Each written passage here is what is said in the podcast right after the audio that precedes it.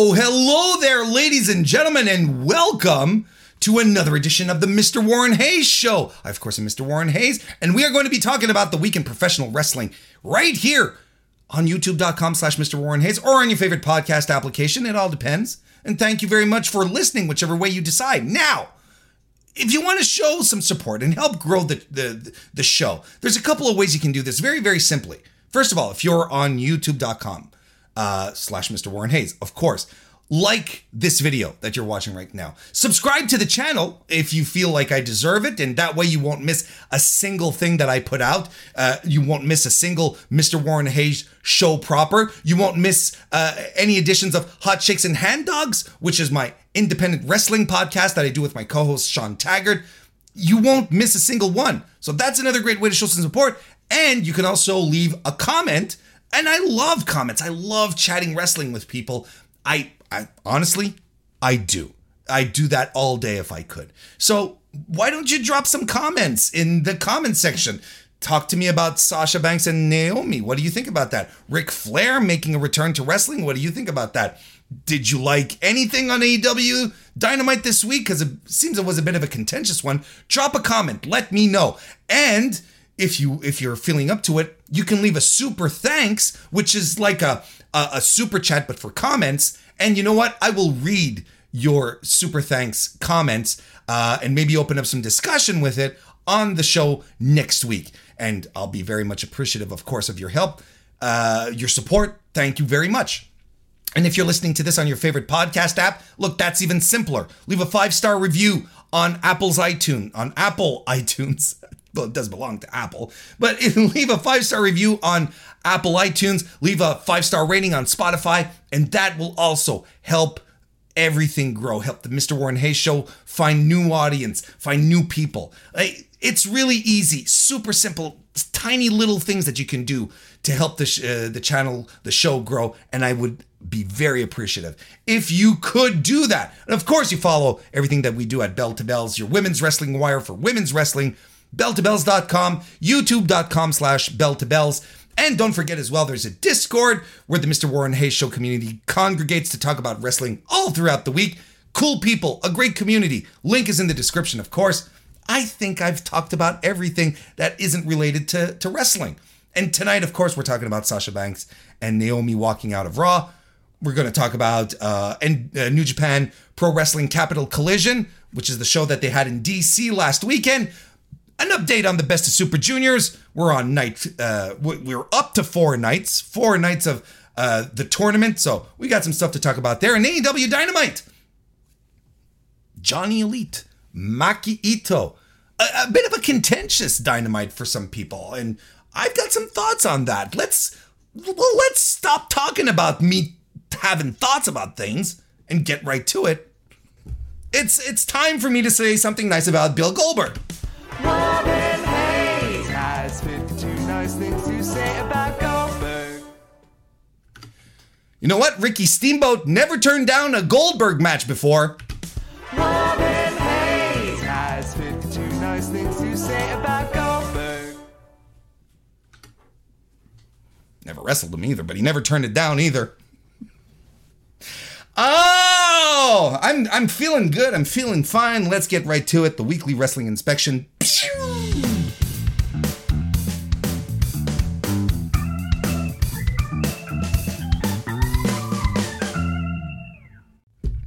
Um, how about we start with some breaking news?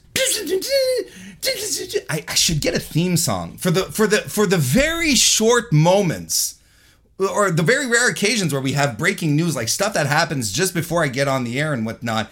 You know, it's like pew, pew, pew, pew, pew. I should get like the, you know like a stinger that appears in the breaking news.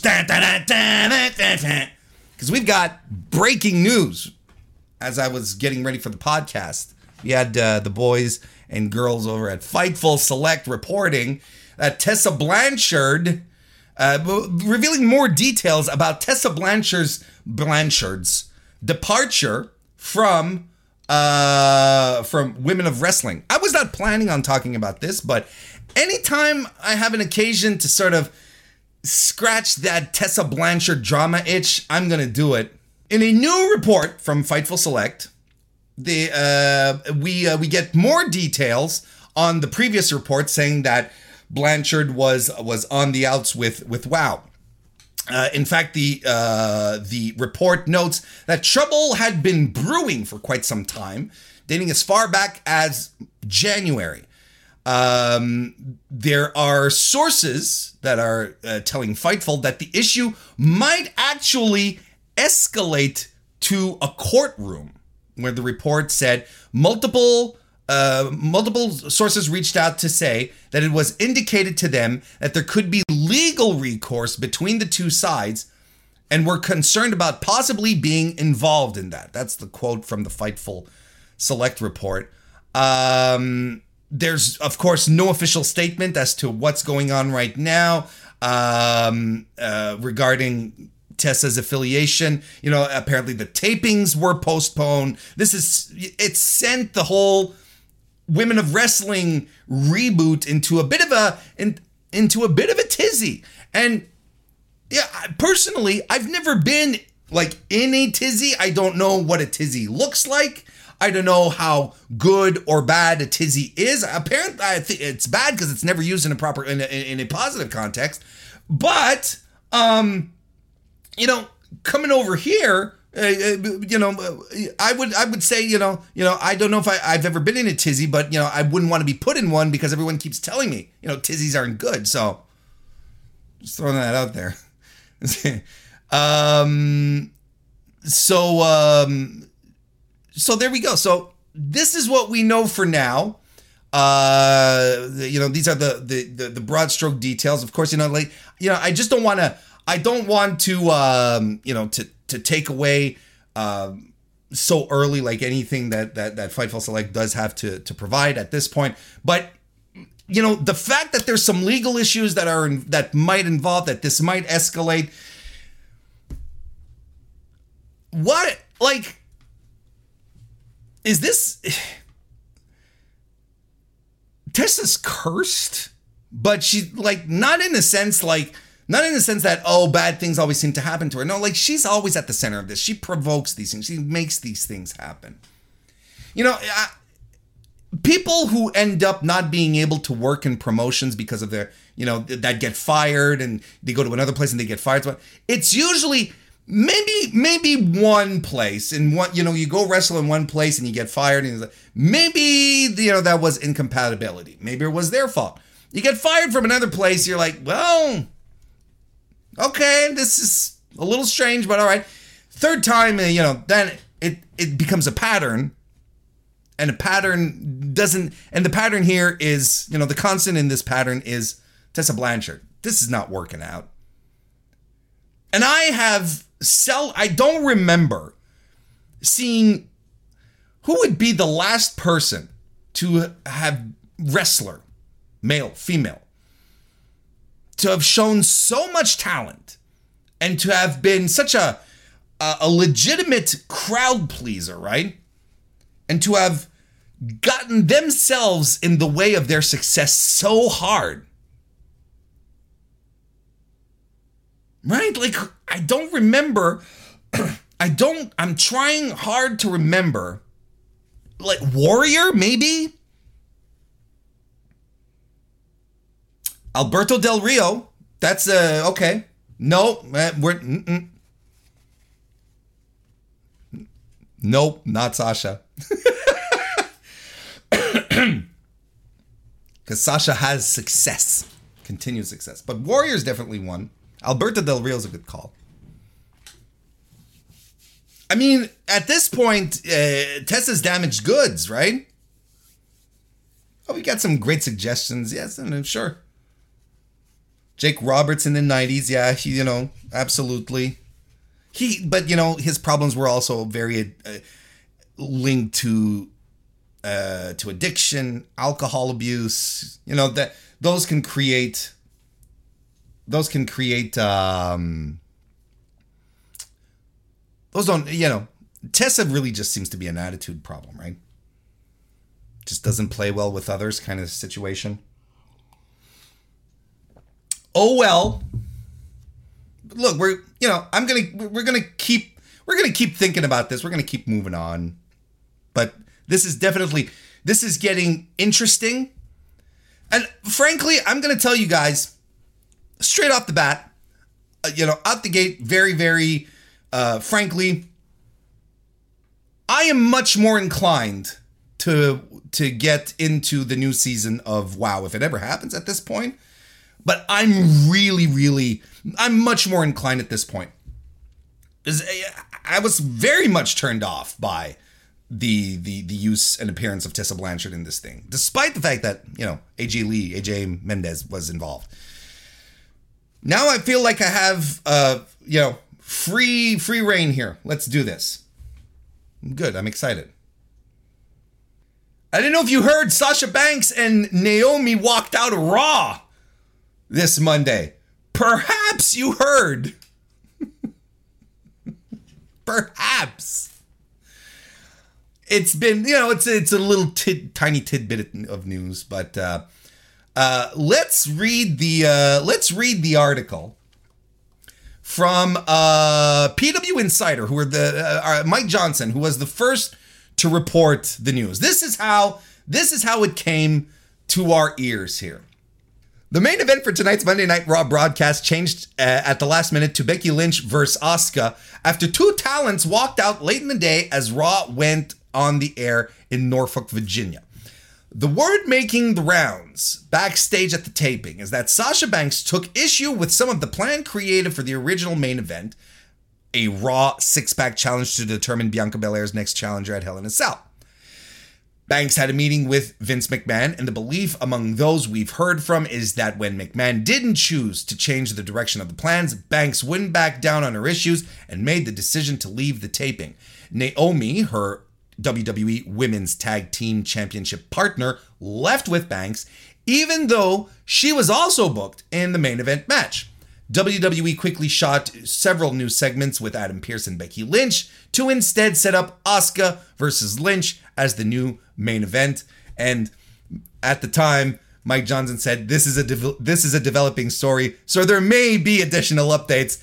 And boy, oh boy, was he not wrong! oh boy. So um, I'm gonna switch over to uh, to the condensed version here over on uh, the uh, Figure Four online. Um, Fightful Select later reported that Naomi was originally scheduled to win the match. The six pack challenge was set to feature Banks, Naomi, Doudrop, Nikki, ASH, Asuka and Becky Lynch, which was advertised at the start of Raw. In a later segment backstage, Lynch told Adam Pearce that she shot that she saw Banks and Naomi leaving with their gear and tried to get herself named the number one contender. This is, of course, one of the skits that they shot. Pearce refused and instead turned the six pack ta- challenge into a singles match between Lynch and Asuka, where the winner would face Raw Women's Champion Bianca Belair. Later during the show, and this went over really well, by the way, in the, yeah, the, just rounds of uh, rousing applause from everyone, a, a well received uh, uh, moment. Later during the show, announcer Corey Graves mentioned that Banks and Naomi had, quote unquote, unprofessionally left the arena. Banks and Naomi are the current WWE Women's Tag Team Champions. They successfully defended the t- titles against Natalya and Shayna Baszler this, on this Friday's SmackDown. Now, since then, now uh, actually in the same night, later on, WWE themselves released a statement, I think to the New York Post, if I'm not mistaken. Let's let's read it. Quote when Sasha Banks and Naomi arrived at the arena this afternoon, they were informed of their participation in the main event of tonight's Monday Night Raw. During the broadcast, they walked into WWE head of talent relations John Laurinaitis' office with their suitcases in hand, placed their tag team championship belts on his desk, and walked out. They claimed they weren't respected enough as tag team champions. And even though they had had eight hours to rehearse and construct their match, they claimed they were uncomfortable in the ring with two of their opponents, even though they'd had matches with those individuals in the past with no consequence. Monday Night Raw is a scripted live TV show whose characters are expected to perform the requirements of their contract. We regret that we were unable to deliver as advertised tonight's main event.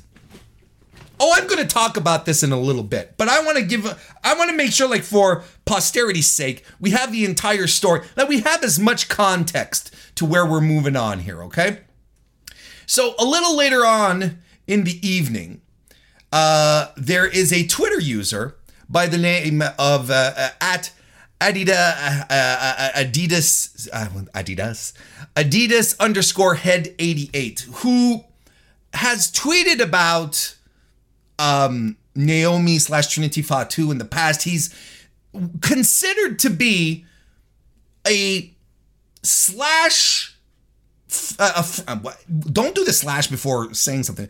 He's considered to be a friend slash, you know, a member of the inner circle of Trinity Fatu, the the Usos. Like he's said things regarding uh, uh, um, uh, Naomi uh, in the past that have uh, been proven to be, um, if not true, suspiciously close to the truth. Right. So this he tweeted out a thread, and I'm and, and I'm going to read this to you because it does provide some insight, and you'll see in a second where I'm going with this. Here's the, so this is from uh uh I, I, why can't I pronounce the fucking shoe name? Adidas underscore head 88.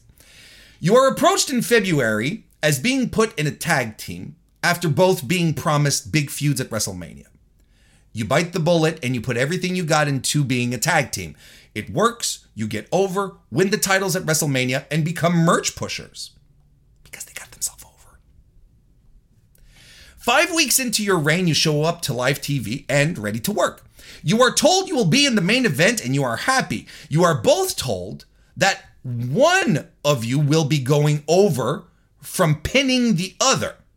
You have questions why that decision was made and how it helps y'all. You request a meeting with your boss to discuss it. Your boss takes the meeting and everything is actually going well. He understands your concerns. The meeting ends well and the match is told to be reconstructed. For some reason, producers get mad about it. You then ask, uh, with one of your members going over, what happens to your titles? You are told basically that you will that you will just be carrying the belts. They want to use both they want to use you both to help both women's champions get more over. Bianca versus Naomi, Sasha versus Ronda.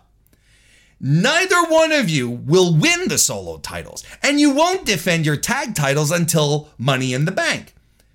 You ask for another meeting with your boss, but this time you are being called spoiled. A producer walks away screaming. He comes back and tells both of you to fix your attitudes.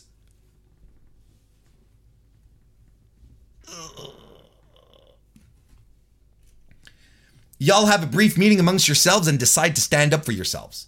You go to another boss and make it clear you just have concerns. You ask, why are we even in the match and why aren't other women in it?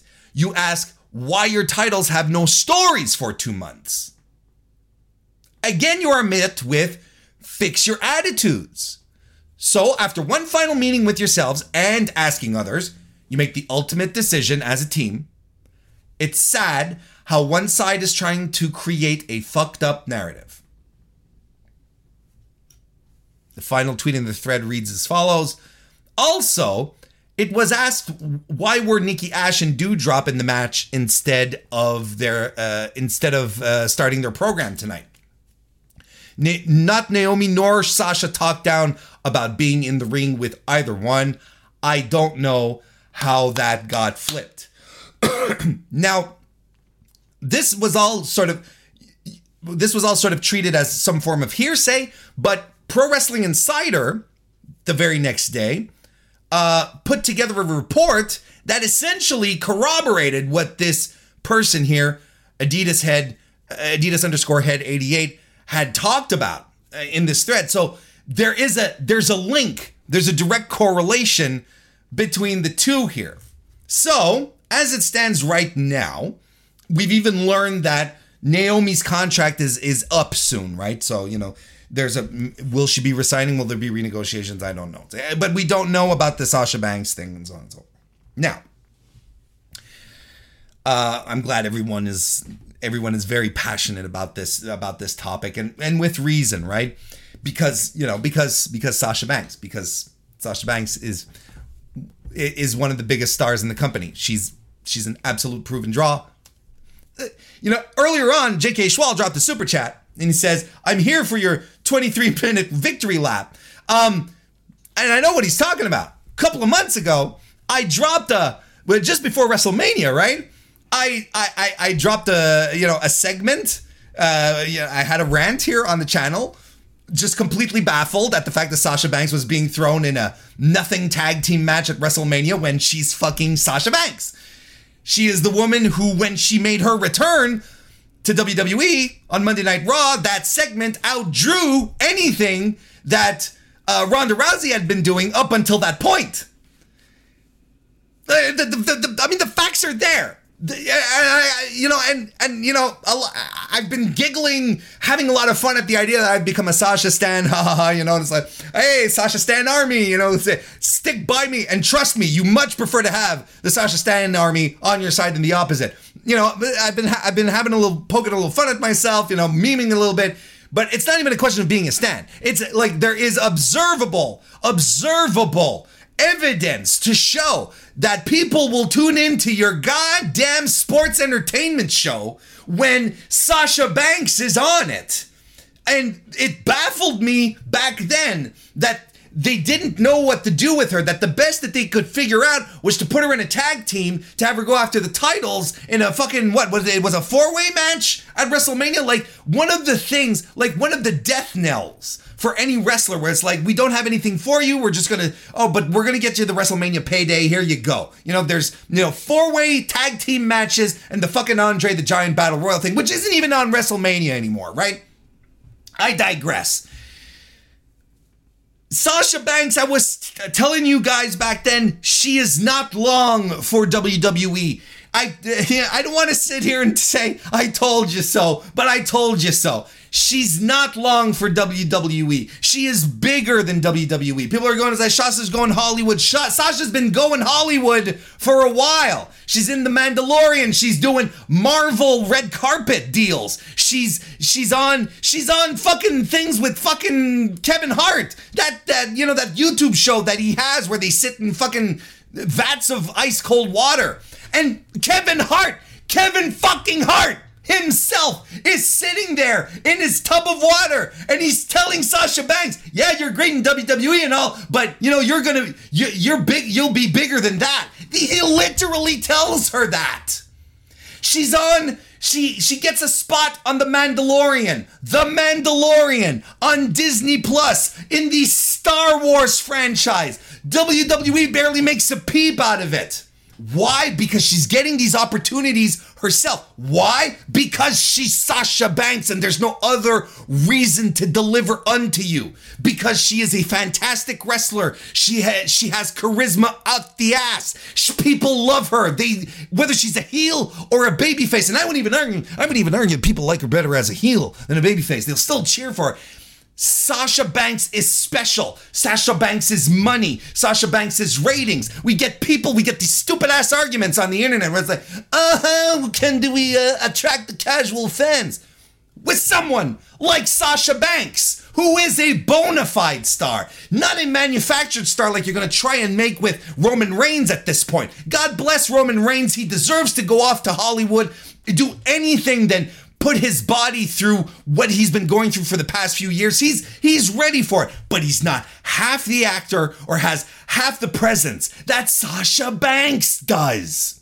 She is their mainstream crossover star. She is their current John Cena, but they don't want her. She wasn't picked. Vince didn't say, We're anointing you. She's doing this rogue. She's essentially doing the Matt Cardona internet title thing, but like on a larger scale where she's getting herself quote unquote over to use wrestling parlance since it's a wrestling show we're on she's getting herself over with a more mainstream crowd as opposed to sticking to her guns and doing what Vince wants her to do. This is the thing this is the biggest deal. I don't I can't even begin to tell you how huge this shit is that Sasha walks out. And I don't care if you like Sasha Banks or not. You have to respect someone who turns around and says, I know my worth. I know my value. And I do not need this. Few months ago, she's on the uh, she's on the Stone Cold po- podcast. She's been dropping hints when you start to think about it. When you start looking around the environment, you're like, you know what? Sasha's been warning us. She's been telling us this is going to happen. She's on the Stone Cold podcast on the WWE network on the, you know the award-winning Peacock. And she's telling Stone Cold, and I'm paraphrasing here, you know, there was a time I used to say, thank you for the hot dog, thank you for the, the slice of pizza, thank you for my time in the ring, thank you for my time on TV. But I'm not at that place anymore. Now it's like, put me on TV, right? On the the interview that she gave, what was it, The Athletic? or the no, it was the Atlantic. Uh, part of the which was part of the rant I had a couple of months ago, right? But it's before WrestleMania. She's she's saying that I want my face on the posters. Why can't you? Why wouldn't you not get behind someone who has ambition, someone who is legitimately betting on herself, someone who eh, who is bucking any trend that her current employer is setting for her, is telling her, no, you have to go down this route. And she's like, no, I'm better than this. I know I'm better than this. I can do better than this. Why would you not stand for that? Why would your best argument then? Why would then you start complaining and saying, "Oh, Sasha Banks, she's such a spoiled little brat." Blah blah blah. You know, all she does is complain, complain, complain. First of all, and if anyone listening right now has that type of argument, you're about to get deconstructed. First of all, there is a very fair chance that your favorite professional wrestler has griped and moaned and complained to the booker about an issue, about something, about his or her position in the company. It's happened, it's inevitable. The greats have done it. Ric Flair has done it. It's been well documented. Stone Cold Steve Austin has done it. It's been well documented. Bret Hart has done it. It's been well documented. Shawn Michaels, Kevin Nash, Scott Hall. They've all done it. Triple H, Randy Orton, they've all bitched and moaned to management about shit at some point. Because you know what? Here's the here's the, the the the plain simple truth. Wrestling is a business that revolves around the squeaky gears. If you stay in your hole and you say i'm just happy to be here you're going to be at i'm just happy to be here character for the rest of your life. That's what you're going to be relegated to whatever role. I'm going to oh well i'm just happy to be here. They'll walk all over you they'll do whatever you want and you know whatever your career turns out to be Eh, eh, it'll turn out like that. But if you want to be a star, if you want to get up on the card, if you want to make more money, if you want to become an asset for your company, you have to complain. All of your favorite wrestlers have complained at some point. They honestly have. And there's nothing, that's part of the game. That's the first thing. The second thing no, she complains. Oh, she did. She's done it before. She's done it before. Wouldn't that? Hmm. So if she's complained to management in the past, and she's still complaining to Dave, does that mean that? Does that mean that? Uh, does that mean that her complaints weren't answered that first time around, or maybe the second time she's done it, and now she's doing it a third time because, you know what? Nothing's changing. So I'm hitting the bricks. And that's entirely, entirely okay. And she's not an employee. She's an independent contractor. She can hit the bricks whenever she right? She's not a she's not staff. She's not a member of WWE Corp. She's an independent contractor, right? So she should be able to walk out anytime. Doesn't matter. I know, I know the contracts are ironclad and it's a whole other thing. I know I'm being facetious here. The point here is that I can't even I can't even listen to anyone backsassing this, saying she's wrong to do this. Oh, whatever. because at some point, and I think she even said this on the Stone Cold podcast, at some point, you're done being just happy to be here, doing the dream job. At some point, it is a job and it is your career, and you have to keep growing your career. So at some point, it's no longer thank you, thank you for the hot dog and the slice of pizza. Now, more now it's more like I need more airtime. I need better stories. I need to be in the main event. I need to be making movies. Uh, yeah, Disney Studios has me in their uh, has me in their eyes. Jon Favreau plucked me off of a YouTube show that I did where I was sitting around just stuffing my face with fucking hot wings, and he saw I was special.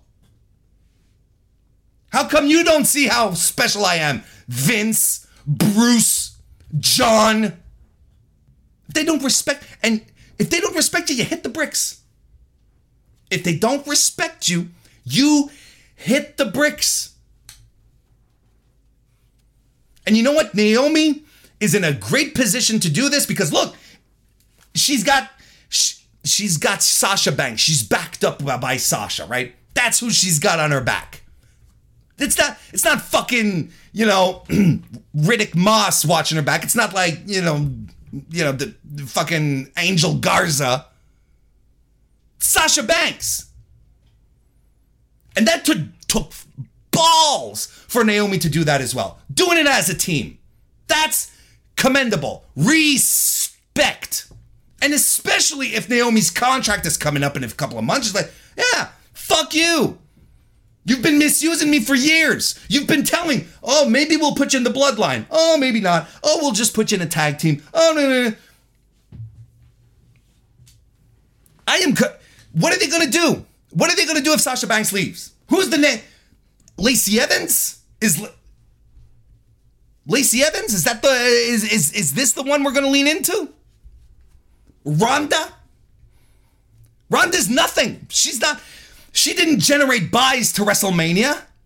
WrestleMania, I'm underperformed to what WWE wanted. You can bet on it. They did not.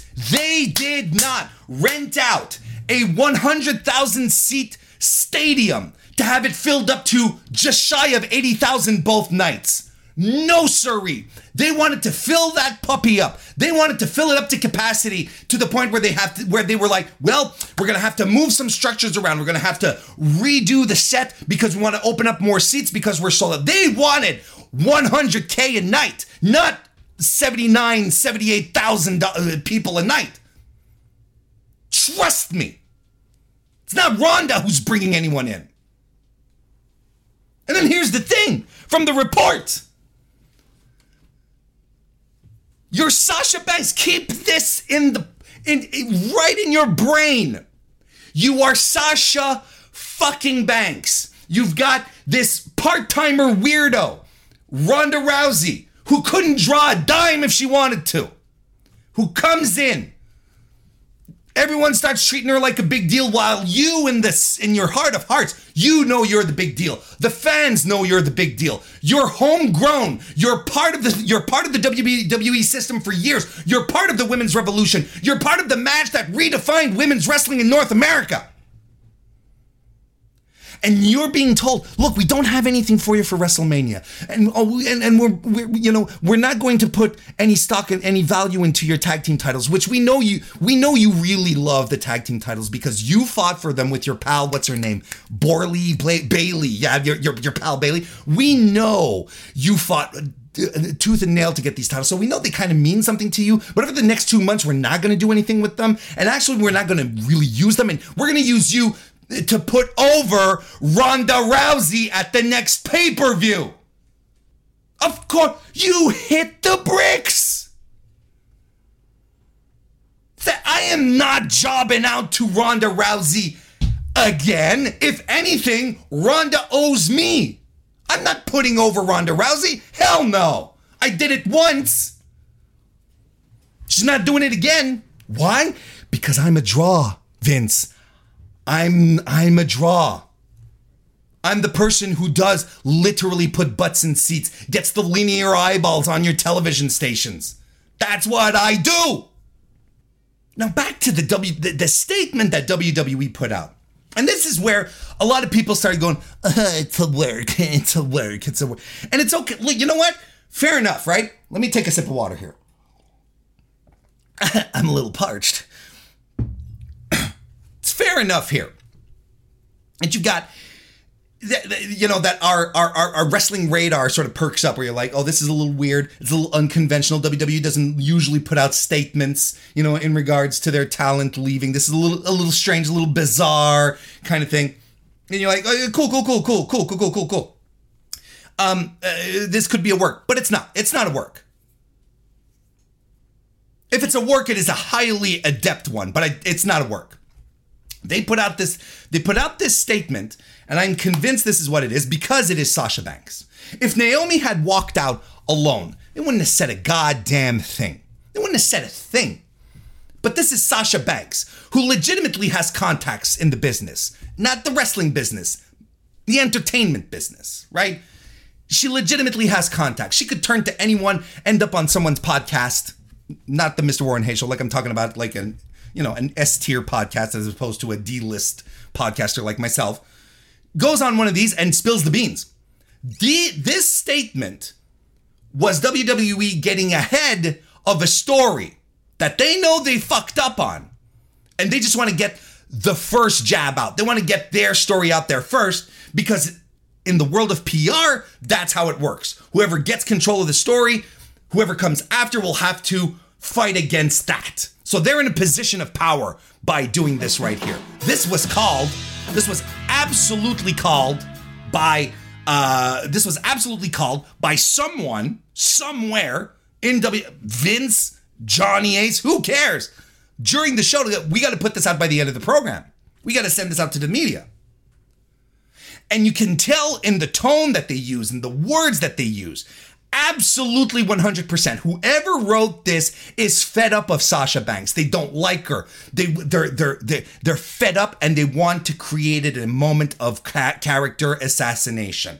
They named them both, Sasha Banks and Naomi, named them both and then proceeded to say, well, well, you know, during the broadcast, they went to talent relations uh, head of talent relations, John Laurinaitis, with their suitcases and dropped their titles and left. Oh, whoa, whoa, how unprecedented, how how gauche of them. You know, they claimed they weren't respected enough as tag team champions. Whoa, oh my God. You know, even, and they had eight hours to construct their match, and they came at the last minute to do this?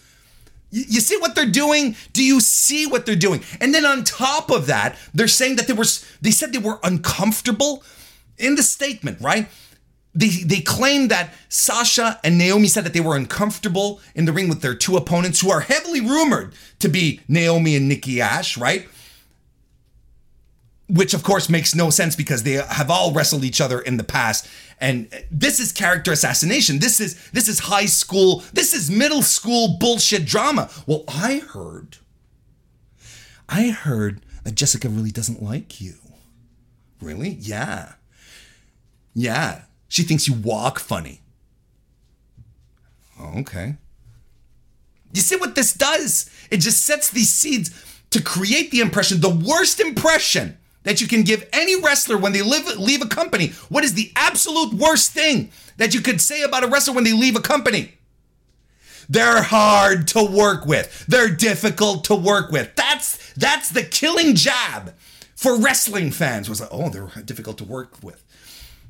So, as I was saying earlier, you remember when I was talking about how your favorites have all complained about something about their booking at some point, right? Well, here's something else. At some point, all of your favorites have been difficult to work with. Do you know why? Because there's fucking hundreds of people in the wrestling business and not everyone gets along. And you are going to work with people who are going to rub you the wrong way, might just be because of actual things that happen or just because you don't get along. Because chemistry wise, it just doesn't connect, right? There are people, there are people like that.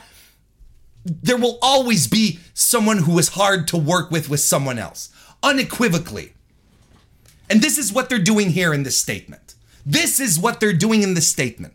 Getting ahead of it character assassination. They're going after they're going after the jugular because Sasha Banks has contacts in the business because she is doing these gigs with Kevin Hart and on Star Wars without WWE's help. The the the promo introduction she did with some college football stuff, which I don't know about because I don't watch college football all of this shit she's been getting without WWE, without them getting involved, because otherwise you can be damn sure that WWE would be would be pimping the hell out of it. They'd be promoting the hell. Why wasn't Sasha Banks's role on The Mandalorian a thing in WWE?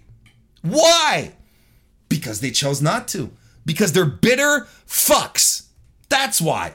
And you can tell how bitter they are because of the statement they put out eight. They had eight hours to construct their match. Sure, pal. Eight hours to construct your match, right up until Vince starts tearing up the scripts five minutes before going on air. Yeah, yeah. We we know how this shit goes. And and note the tone. Monday Night Raw is a scripted live TV show whose characters are expected to perform the requirements of their contract. This is like the most backhanded, you know what? We have legal recourse comment I, I you could find in this. And then of course, like the the the most laughable line in this entire thing. We regret we were unable to deliver as advertised tonight's main event. Ugh.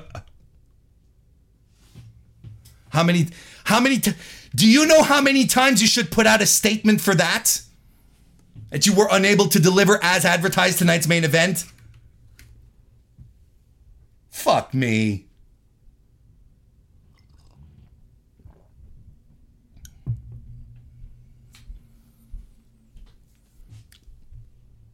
I don't have to pick sides. There's no reason to pick sides. But I'm pro Sasha Banks. I'm pro anyone who stands up for themselves. I'm pro, especially at the level where she is, the value that she provides to that company.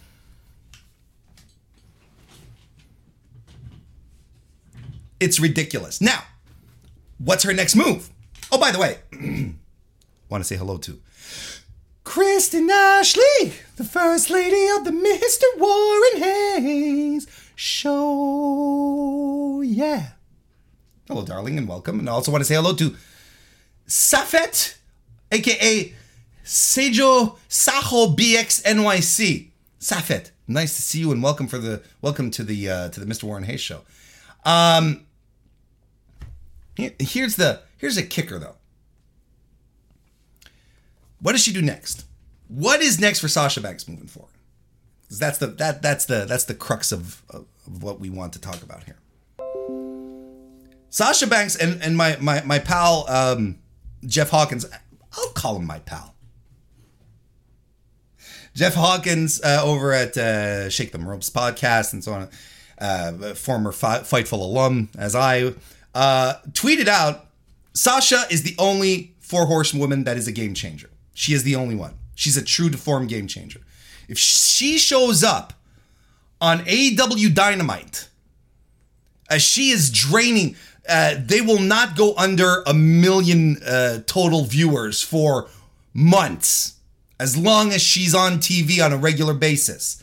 Sasha is a is a legitimate game changer. And WWE knows this. They're not going to let her slink out of her contract. She, they're not going to let her go off and do whatever. She's uh she's too much of a commodity. They know this. Best case scenario, they let the contract run out. But quite frankly, quite frankly, I don't think she goes anywhere wrestling related. I think she once she's done with WWE, she she goes and you know if she let's say right now she's dipping her toes in in the water of pro wrestling uh, of uh, of Hollywood excuse me. If she's dipping her toe in, in in the waters of Hollywood right now if she leaves WWE it's to jump right in. It's to cannonball in. It's to just like recklessly without knowing the depth of the pool diving in head first. That's what she's doing. I don't think she goes to AEW I think she goes to AEW if a couple years down the line, she uh, she realizes that uh, you know her rest, her her post WWE career isn't exactly going her way. What does she do? Well, she cycles back to where she knows she's a star, where she can get paid and be recognized as a uh, as a top female, the wrestling biz. Maybe then she calls Tony Khan and says, "Tony, let's talk." But as it stands right now, I really don't think she I don't think she I don't think she goes back to wrestling. As much as I'd like her as much as I'd like her to go to AEW and force Tony Khan's hand to hire her and put her on TV regularly and have more force to ha- force AEW to put on more than one women's match per show because I think that would be an inevitability. Um, I think that would be really cool. As much as I'd like her to go to Japan for a tour, because she's trained with Meiko Satomura, right? And I've said this before, I'm on record and I'll say it again. Sasha's the most talented of the four horsewomen, wrestling wise. She's she's a fantastic wrestler. And the way she's produced in WWE does not allow her to shine like she could. Let's go to Japan. Let's go hang around TJPW, you know, stardom, I don't know, but you know, freelance, freelance where it is freelanceable.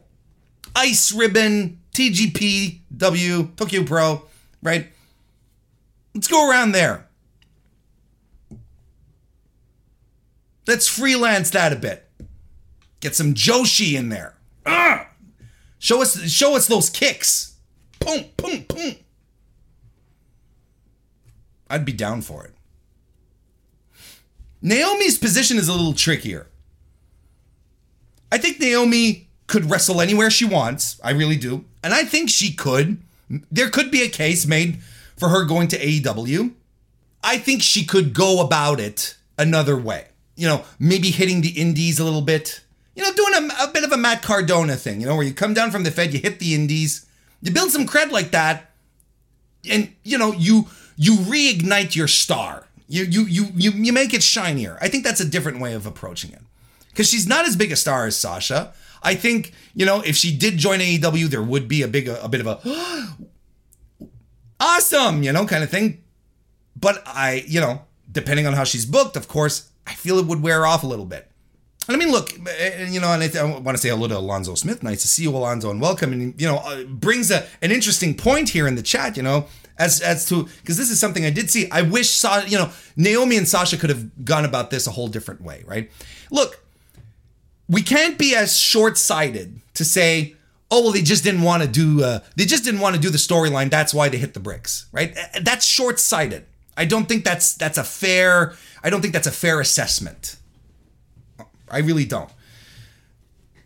If it came to the point where they have exploded, where they felt the only recourse they had was to pick up and leave, I would assume, and I think it is fair to say that, and and there's even been a few reports, a few rumors floating around that this is not the first discussion that they've had about problems that they've had. Sasha's been having, you know, multiple or at least a few issues with her contracts, so on and so forth. So I think this is a reaction. It's it's an unreasonable reaction, perhaps, but it is the only way. Sometimes an unreasonable reaction is the only way to react to an unreasonable situation that you are put into. So I have no issue with them going. You know what? I've had enough and walk, uh, and I'm walking out. And I will point out that there wasn't this uproar in this. Well, I wish you had done something else when it came to Toni Storm, who did essentially the same thing was like, you know what? I'm out of here. or Jeff Hardy. These people were like, yeah, good job, good job, good job. For some reason, and we're not diving into this on on a middle-aged white man's podcast because it's not my place to say, but I have some theories. Um, for some reason, Sasha pulling this is mm, bad move. You know, you should have checked your attitude. You know, you you're acting spoiled here. Whereas when people pick up and pick up and leave, oh, they they're heralded as somewhat heroes to a degree. Did we say this was going to be a 23 minute victory lap? Essentially, the first three quarter hours of the show. and I am sweating. Thank you, everyone, for being here. Lots of new faces here tonight. Consider subscribing to the show if you're having a good time. Um, because I'm having a good time. I'm glad you guys are here, guys, gals, non-binary pals. It's always a good time. You know what I did this week? I, I, you know, I, I'm, you know, I'm, I've been upfront with it. You know, I don't watch WWE program as much as I used to. Um, multiple reasons. I'm not going to get into them now. You, you, I've talked about it in po- past uh, podcasts, um, but I don't watch as much. But I did tune in to watch the Bobby Lashley Omos cage match because they had hyped that from last week, right? And I saw the WrestleMania match. I thought it stunk. I saw the WrestleMania Backlash match. I thought it stunk. And so I'm like, oh, well. And it started off the show. It was like, you know, starting off 8, uh, 8 p.m. Well, it didn't start off the show. We got a, a 10 minute MVP promo. Let's be honest. It didn't start the show, but it was in the first like half hour. This was, oh, I'll watch it. I'll watch it. And it stunk. And the finish stunk. But the thing now is that here's the thing. Folks, I'm invested in this now for some bizarre reason, and I can't tell you why. I think it's just because since I've started, I've got to finish it. You know, it's one of those things. It's it's it's really one of those things where when you start something, you're like, I just can't leave this here. I gotta I gotta go through. I gotta I, I gotta go through the end. It's like when you're playing Civilization Three. Has anyone here in the chat played Civ Three? Civ 3 was the worst for that. It's like four in the fucking morning. I've been playing since 8 p.m. And I'm like, oh, just one more turn. Oh, just one more turn. And then you're like, man, I cannot, you know, I'm this close to, you know, getting a cultural victory. I can't, I got to do that, you know, kind of thing. This is the same. I, I, I have to, like, I have to see it through now. I feel like, I feel like I'm part of the, I'm part of the package deal. And I mean, everything stinks. Everything about this stinks. Omos stinks. Bobby, La- but look, Bobby Lashley MVP, they shine by their own devices, right? But Omos stinks in his current presentation. He's not a good wrestler, and the matches are uh, the matches are terrible. the matches are bad, but yet here I am. I'm gonna push through. So whatever they do with Bobby La, I'm keeping an eye out on Raw. Whatever they do with Bobby Lashley and Omos at this point, Warren Hayes is invested and you're going to get a full recap of what what's happening moving forward in the compelling, thrilling, action-packed dynamo, which is the feud of Robert Lashley and Omos.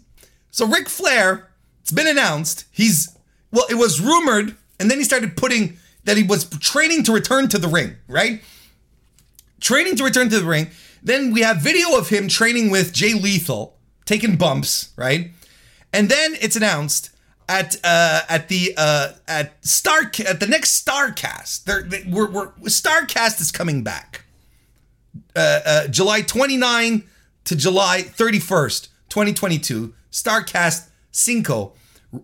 Ric Flair is going to be having his final match on uh, at the Starrcast event on Nashville. So uh, so his his opponent, like, there's been a slew of rumors so far. His opponents and possible teammates, and I'm reading this off of the Figure Four online. Uh, his opponents and possible teammates for the match have not been officially confirmed. According to Meltzer, Flair could potentially have teamed with FTR against the Rock and Roll Express and a mystery partner. Uh, but that that broke down um, the uh, conventional wisdom here is that um, um, uh, Tony Khan uh, put the kibosh on that. He's like, no, no way, you, you, guys. I'm not sending any of my people anywhere near this thing. I thank you very much for the huge super chat by Brickbat. Nice to see you. And thank you very much. Keep up the Warren takes. Salute. I appreciate you, man. Thank you so much. Very generous super chat. Appreciate it, man. Thank you for being here, man or woman, person, friend, chum.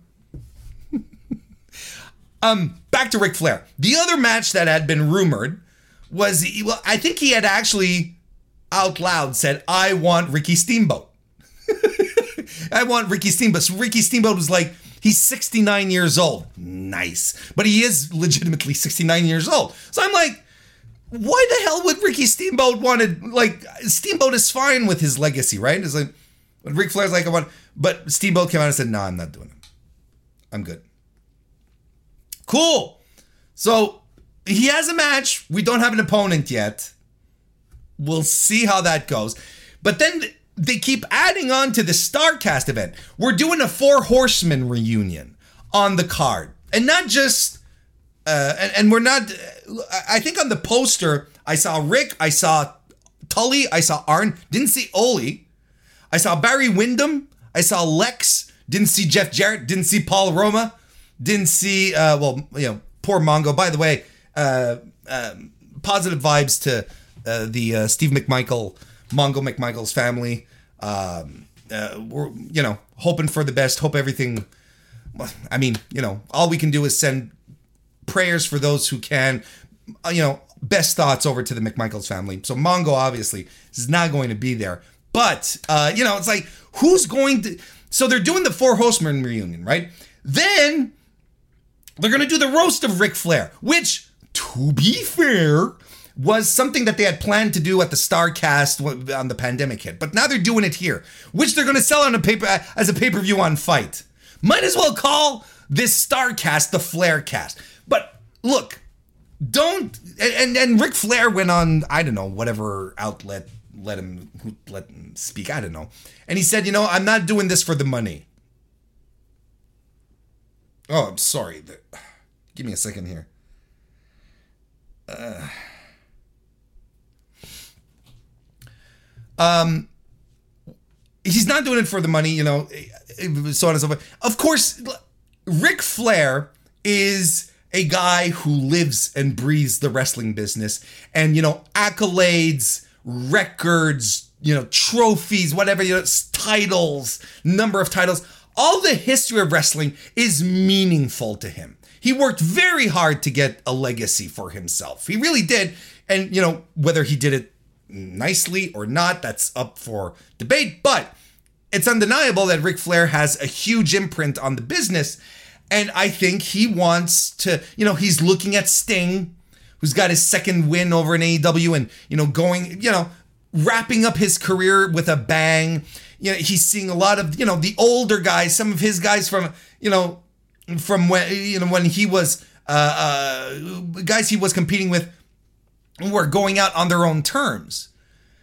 And I think that's ultimately what he wants. So, you know, I made a little joke regarding the money thing, but I'm sure the money thing has something to, to do with it because isn't he divorcing? Isn't his wife leaving him? His wife that he wasn't really his wife? Isn't. Uh, so, you know, like, and he's paying, you know, out the ass. And he's been broke before. He, whatever, you know, it's like, it's Ric Flair.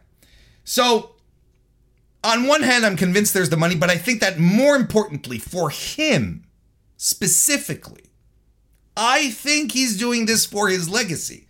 I think he's doing this because he wants to go out, you know, a la Sting on his terms, not have someone tell him you can or cannot do this. But honestly, this is a guy who a couple of years ago was literally on death's door. And, you know, I have fond memories of great Ric Flair matches and I'm not sure. I want to see what 71 year old, 73 year old Ric Flair banged up and just, just like age, man. Nature. Nature took over his body. And it, nothing wrong with it. That's just the way of things. I don't necessarily want this. And frankly, I don't necessarily want him to, to die in the ring.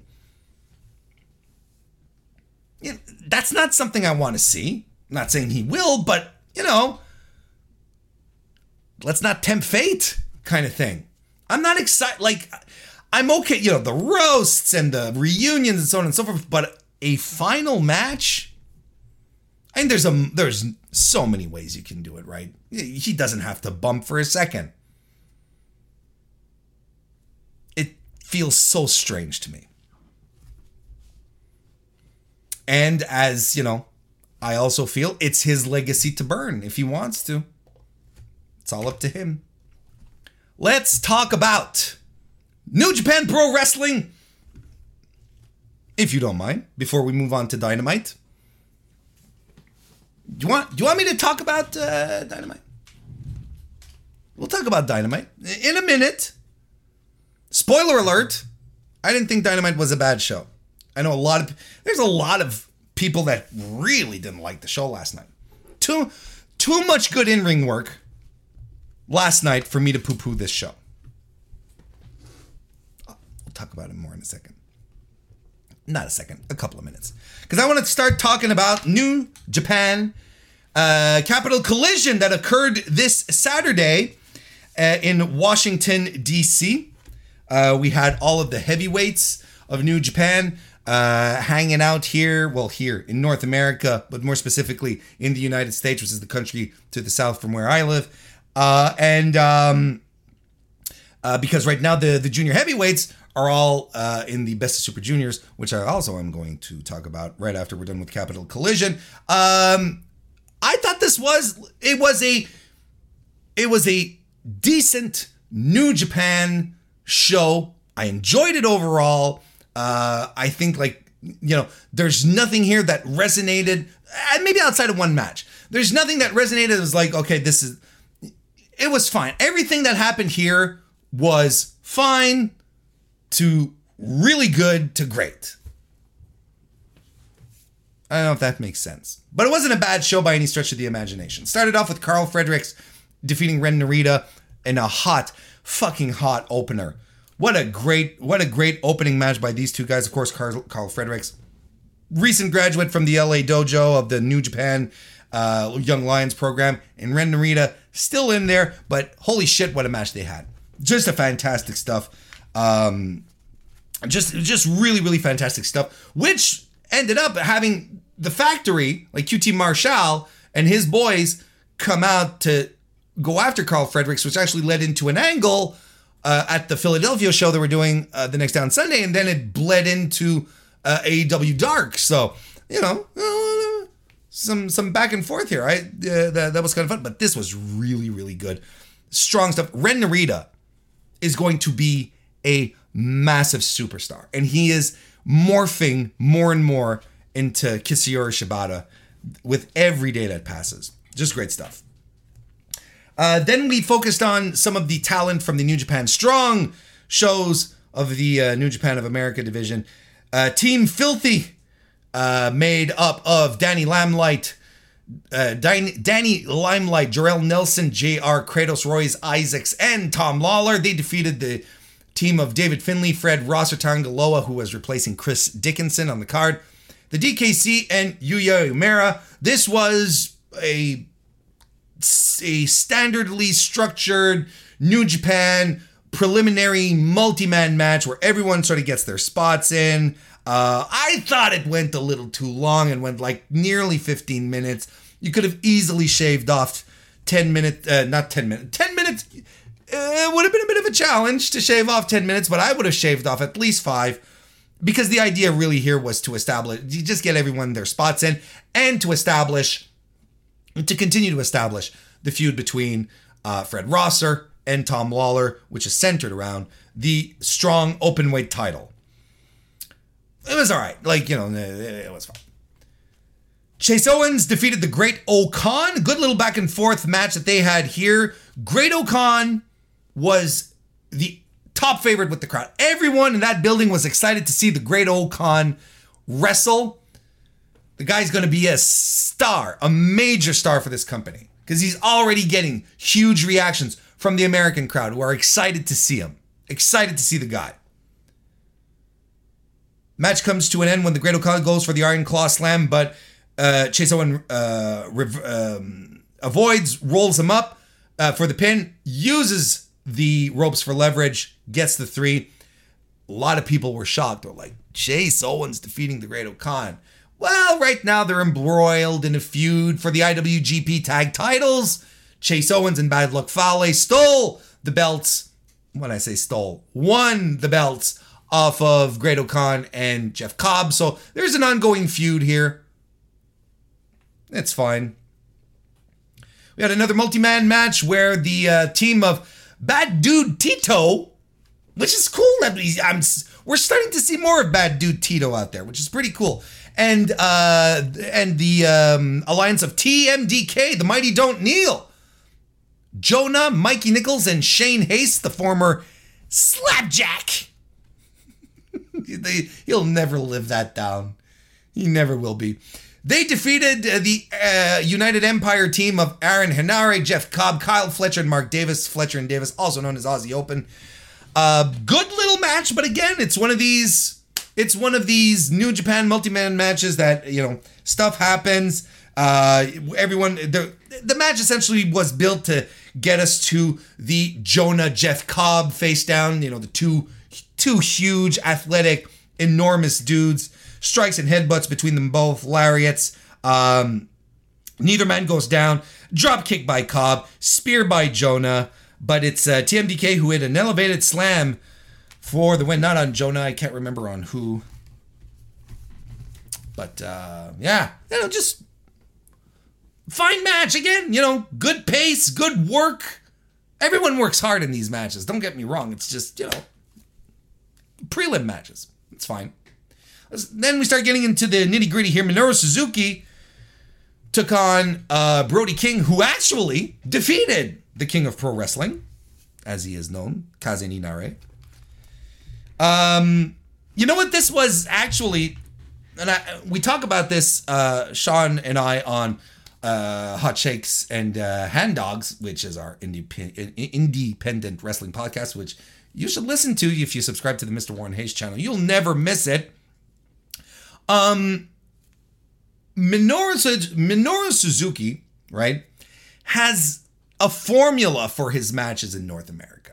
He he and you know he you know he spent he's been spending months here in North America in the United States specifically going around just defeating defeating guys everywhere on the indies everyone from you know Kevin Blackwood to uh did he beat Biff? No, uh, he did. He he lost to um, to Chris Dickinson, but you know, like he's going through everyone.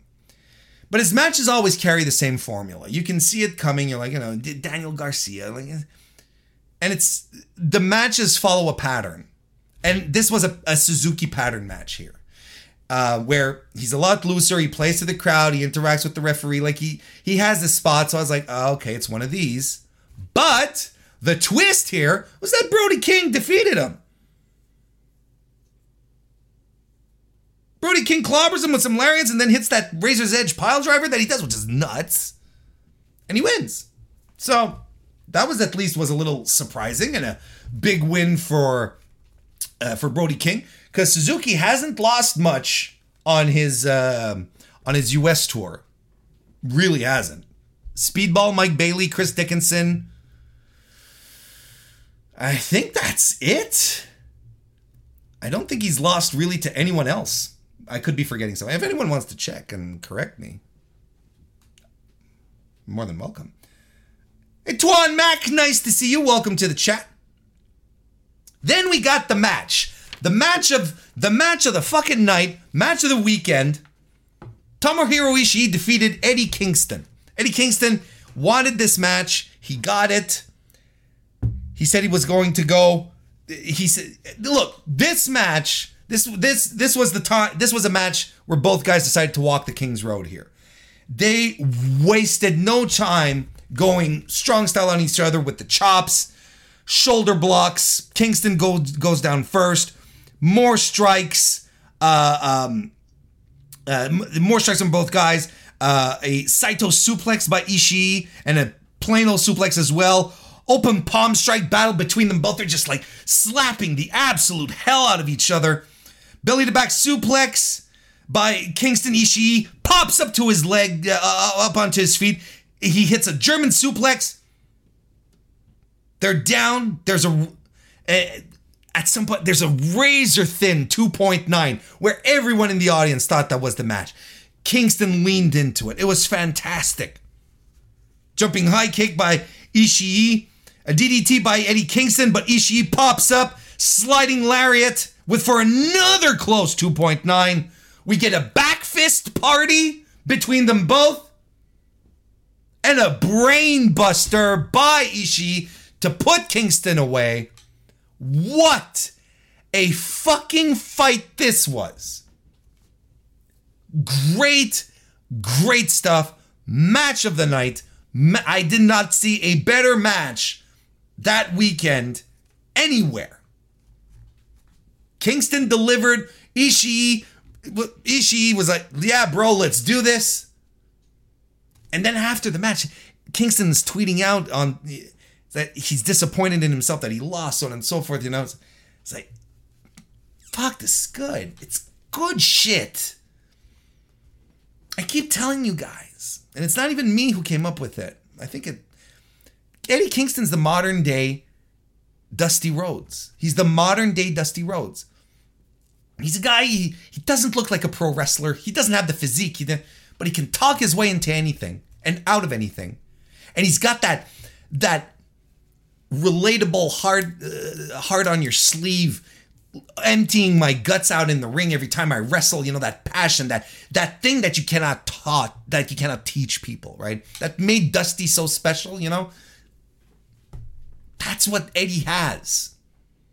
And on top of that, like Eddie is as much as Dusty was a product of his time, Eddie is a product of his time. Hard life, you know, uh, gang related shit, mental health issues. Like everything that defines 21st century living, right? Extremely relatable guy he is. Working hard, finally getting the big shot. Best promo in the biz, as DGNC says. Big surprise then, following that, Lio Rush shows up. And like, oh, here he comes. He's gonna cut it. He's not in gear. He's out to cut a promo. Yeah, he's gonna call out, uh, you know, a few folks and he does call out some people. But he calls out the New Japan Junior Division, the junior heavyweights. He's not calling out, you know, uh, uh, the DKC or Fred Rosser, you know, the guys from the Strong brand. He's calling out by name Taiji Ishimori. He's calling out uh, uh Hiromu Takahashi. He's calling out the big boys from the junior division.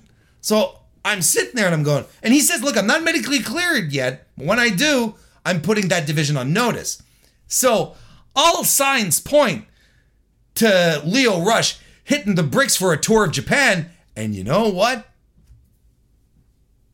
I'm okay with that. We are we're better off in a wrestling environment where um where uh, uh, uh, uh, Lio Rush is wrestling. Quote The Bullet Club team of Jay White and Hikuleo defeated the Chaos duo of Kazuchika Okada and Rocky Romero, who was replacing Trent Beretta, who had tested positive for the big Rona. Um, and uh, I, I really, I thought this was a fine match that got better towards the final third. Uh, final third of the match was absolutely fantastic stuff. Um, there's uh, uh, basically look. This is what this match served, right? We're getting we're getting Jay White versus Kazuchika Okada at Dominion in a couple of weeks, right? Now my prediction. I'm throwing this out there. I'll probably do a prediction for for for for Dominion a little thingy, but my prediction is Jay White is taking the belt off of Kazuchika Okada. Kazuchika Okada is going to lose the belt at Dominion. Dominion's a big show. Dominion is systematically a big show. It, historically, huge things happen there. White takes the title, and do you know why? I'm going to give you three seconds to tell me why New Japan Pro Wrestling would take the belt off of the Golden Boy, Kazuchika Okada. Why do you think they take it off Kazuchika Okada? Mm, well, I'll tell you because they want Kazuchika Okada to be title free for Forbidden Door. Now, why would you want Kazuchika Okada to be title free for Forbidden Door? Because there is only one match that there's one match that you can make for Forbidden Door that is the biggest match you could put on, and that is Kazuchika Okada versus CM Punk my heart says, man, I wish we could get Brian Danielson and Kazuchika Okada. But you know what? As far as pure, unadulterated star power, there is no bigger match than Kazuchika Okada versus uh, uh, uh, uh CM Punk. There really is nothing bigger. So I even go as far as to say, and here's a spoiler for my uh, for my double or nothing predictions, which I'll be recording this weekend. Um, here's the here's the big spoiler. I don't think Adam Page is is losing the title at Double or Nothing. I think he retains. Because you don't want titles muddying the waters for a CM Punk Kazuchika Okada match because neither company will want their champion to job to the other guy. If they both walk in with titles, I promise you they're going 60 minutes. Otherwise, there's no way. There's no way that Tony Khan and Gedo can sit down and and like have a nice little cup of tea or whatever and and and agree on oh yeah my guy will do it. No. Free the titles and give this one match make it happen. Free of time.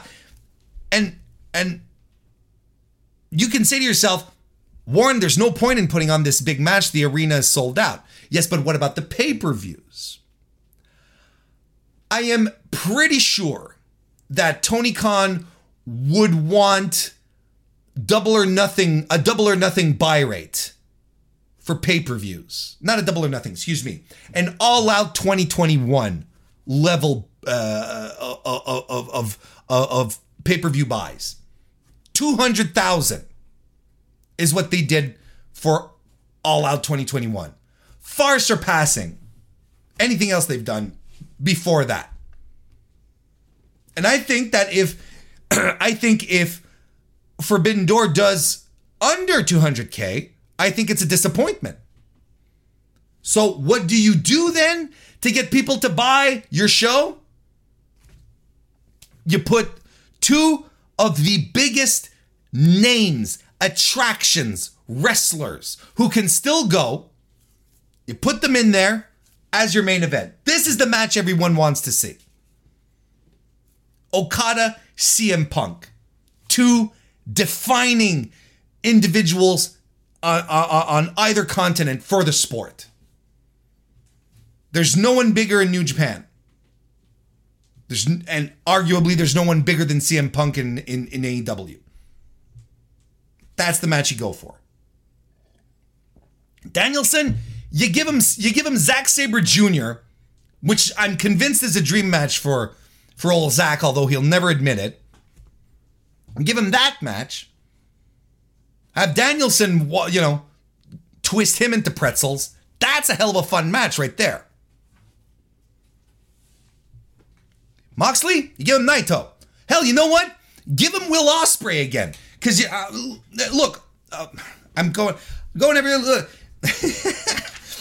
Here's the thing. Okada, the, the tag match, this is what it set the stage for Jay White versus Okada in Dominion. That's what it was for.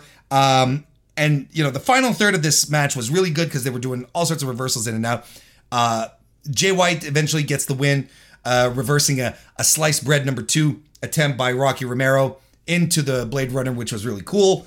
Um, so the Bullet Club won, and then after the match, Tanga Loa came out because after the match, the heels beat up uh, Okada, and uh, and um, Jay White sort of told Hikuleo, "Go on, have at him. You know, beat him up, kick his ass, Junior." Then Tanga Loa ran out to sort of keep his. He's related. Hikuleo's his brother, his little brother, and he told him, "Don't do it, don't do it. You know, you don't turn your back on family." But Hikuleo in the Bullet Club Wars has sided with Jay White as opposed to Tanga Loa, right, who's defected uh, from uh, from well defected. He they, they were kicked out, if we're being honest. Um, you know, all that stuff. Uh, so that happened at the end. But I was talking about Will Ospreay and Jon Moxley because of the main event, where Juice Robinson defeated Jon Moxley, Will Ospreay, and Hiroshi Tanahashi to become the new IWGP United States Heavyweight Champion in a in a fun match. There's no other way to put it. It was a fun match. And my main takeaway in my notes right here is that Jon Moxley and Will Ospreay have a ridiculous amount of chemistry wrestling each other. It's absurd. It's really really ridiculous. Now I know the match that you know Moxley's been talking about is like Tanahashi, you've been ducking me. You know that he's been doing that for a few months, right? You've been ducking me. You're the only guy who has you know who, yeah, who hasn't faced me one on one, you know, so on and so forth. I've Yuji Nagata, I've went through Ishii, I've went through, but you've been ducking me, you son of a bitch.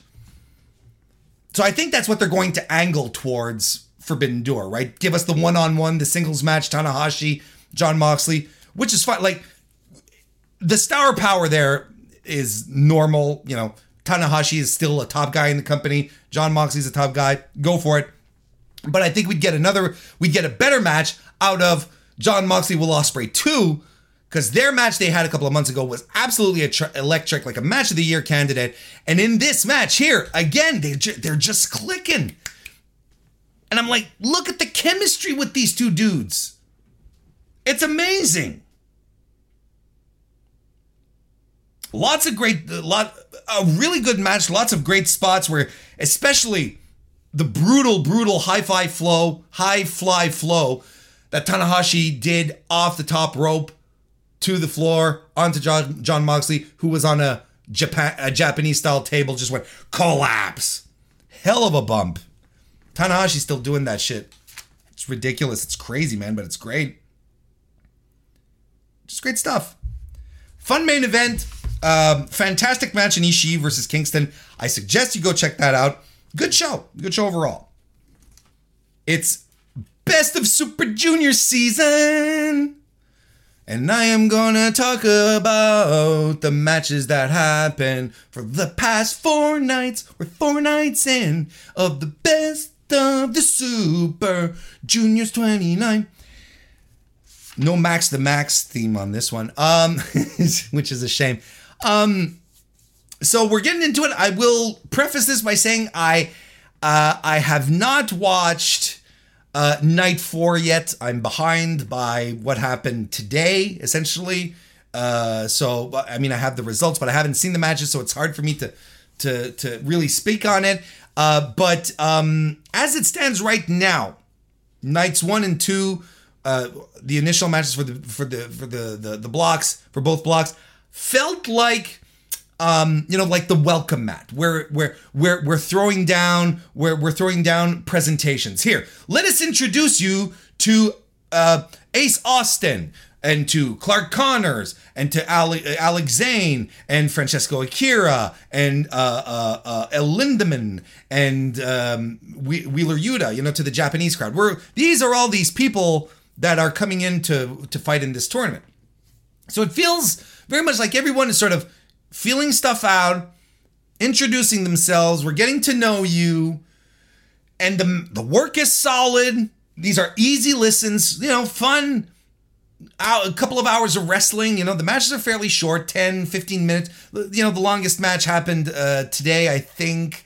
Uh, yesterday. No, it was the uh, the Hiromu Akira match um, that was uh, just over 17 minutes.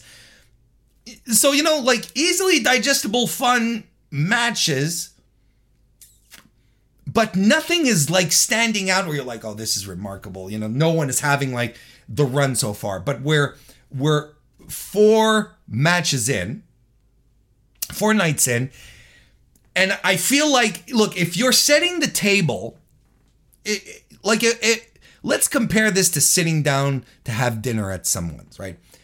If you're setting the table as your guests arrive, like, eh, here's the fine china. Look at these these lovely glasses that we have. This is the good silverware, and you give it a polish. You know, it's like at some point, you know, you sort of have to start serving the food.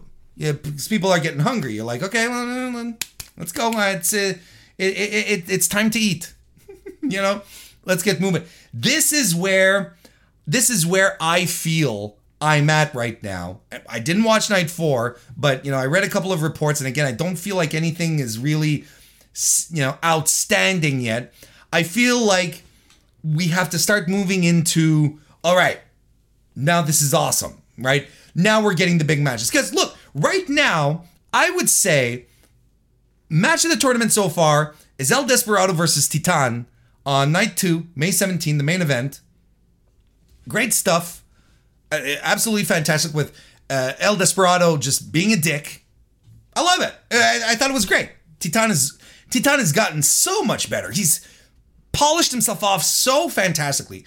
Great, uh, great showing so far by um, great showing so far by just about everyone. Right, everyone's doing really good. But this match in particular was very, very good. I also really liked the. Um, I also really liked uh, uh, uh, um, uh, uh, Hiromu versus uh, Francesco Akira, which is a match I was looking forward to. I thought that was very good too. But again, like nothing, we haven't had that moment yet. We haven't had like this pivotal match of the best of Super Juniors where you're like, okay, this is why these guys are the best in the world. But if, you know, everyone's working to expectations, I guess, we just need to exceed them, right? This is what makes it interesting. It's a tournament. That's what makes it fun. That's what makes it. That's what gets people excited and invested in. it. Is all of a sudden when you start getting big, big, um, big, big matches, they haven't landed yet. Not just yet, but you know, we we will get there. Um, standing so far in the tournament on A block, we've got Ace Austin, Hiromu Takahashi, Alex Zayne, and Taiji Ishimori, the current IWGP Junior Heavyweight Champion, all tied uh, for four with four points. Francesco Akira and Yo with two points apiece, and Sho Kanemaru, Taguchi, and Clark Connors all with donuts. On Block B side, we have El Phantasmo and Desperado, uh, who uh, are tied for four points. Douki, Robert Eagles, TJP, Wheeler Yuta, El, uh, El Lindaman, and Bushi all have two points, with Master Wato and Titan rounding up the bottom with uh, zero. So, um, so if you uh, if you listened to my uh, to my uh, uh, prediction show, best of Super Juniors prediction show that I did with uh, Evan Wright from the Mr. Warren Hayes Show Discord, uh, you will remember that I said, you know what? There's going, you know, there's. Uh, I, I was predicting exactly this, where you would have one block where you'd have a bunch of guys at the top, sort of wrangling for the top spot, and another block where you just have two dudes who are going to start pulling away from the pack. As it stands right now, I predicted correctly, except that the blocks are inverted. I predicted uh, right now block A has four guys at four points, whereas block B, we have two guys with four points. Of course, it's very early still, but I think we're setting some seeds here. And I know a lot of people got disappointed when Wheeler Yuta lost his first match, but to me that's a good sign. It to me that's a good sign because uh, the way Gedo books his tournaments, usually the guys who come out the gate starting to lose have better showings as we start getting towards the end. You know, Yo last year was exactly that. Losing started off uh, uh, losing efforts, everyone was already discounting him, and then all of a sudden pff, he just put the pedal to the metal. Next thing you know, uh, he's uh, he's a block contender. He's winning all his matches. So you're like, oh, okay. So I don't discount our boy Wheeler Yuta just yet, who had a a, a very fine match with uh, Robbie Eagles, to whom he lost. No shame in losing to Robbie Eagles either. Robbie Eagles is one of the is one of the cornerstones of the division as well. However, he went and lost to Bushi, so who knows? Who the fuck knows what's going to happen in this tournament? We're just we're going to wrap this up as we usually do on the Mr. Warren Hayes show with the AEW Dynamite review. We are talking about Wild Card Wednesday. That started off with the Owen Hart Foundation men's tournament final first round match. Men's tournament first round match. There's no finals. What am I talking about? Where Samoa Joe defeated his wild card, his Joker, Johnny Elite, John Morrison. And I still, yes, yes, I absolutely, absolutely saw the official AEW account tweeting the video of John Morrison's return and referencing Johnny Gargano instead. Doing the at Johnny Gargano. And I was like, that's embarrassing. Because that's kind of a, it's the better Johnny. I look, John Morrison is fine. Here's the look, it, it's this this did nothing for me. I was like, oh well. Outside of me just going, good for him get that, you know, get a bag. That's fine. Get a paycheck. Get on TV. You know how this works. But, you know, it turns out, you know, I want more I want more blood sport John Morrison than parkour John Morrison. You know? More Johnny Blood's blood sport, less Johnny parkour. Because the and the JR even used the parkour word. Oh, it's all that parkour training. And I'm like, no, I don't Stop it. It doesn't make it cool. It doesn't make it cool. It, it it doesn't make it cool and it doesn't excuse the fact that when he starts doing this, you know, his brand of flippy nonsense, I guess the the parkour stuff, it fucks up most of the time. Like it like on the 450 splash that he did where he he completely came short on Samoa Joe and the way he landed, he sort of boop, he landed like on his tippy toes and he was able to just sort of shove him shove himself forward a little more because he missed. He missed the 450. Starship Pain is is a it you know it, it it's a dice roll every time. Is he going to hit it or not? I still don't know why he uses it. Anyway, I, I you know there, there there was a there was a moment where he did a, a, a sort of a pick and roll, you know, where he rolled to pick Joe's leg and he got it into a, a, got Joe off of, uh, got Joe off his his feet, flat on his face, into a a, a, a leg lock of sorts, or or, or, or I, I, think it was more like an ankle lock. Sorry for it, it, it's a little blurry right now, but I do remember like the pick and roll movement. I was like, see, this is cool. This is what Morrison should be doing more of because it actually looked really good. Joe was being Joe, Joe was being himself. You know, I love the energy he brought to this fight, like the energy, right? Felt like almost shoot like, you know, where he's gonna just kicking, being violence, muscle buster. After the match, Jay Lethal, Sanjay Dutt, and uh, Satnam Singh. Who? They all come out, steel pipe. They beat Joe down. And then uh, the best friends make the save. What happened to John, uh, not John, but Joe, with Joe's crew being Jonathan Gresham and Lee Moriarty? Right? That's how that's how Supercard of Honor ended, right? All looking out for each other, the past, the present, the future, Ring of Honor kind of thing.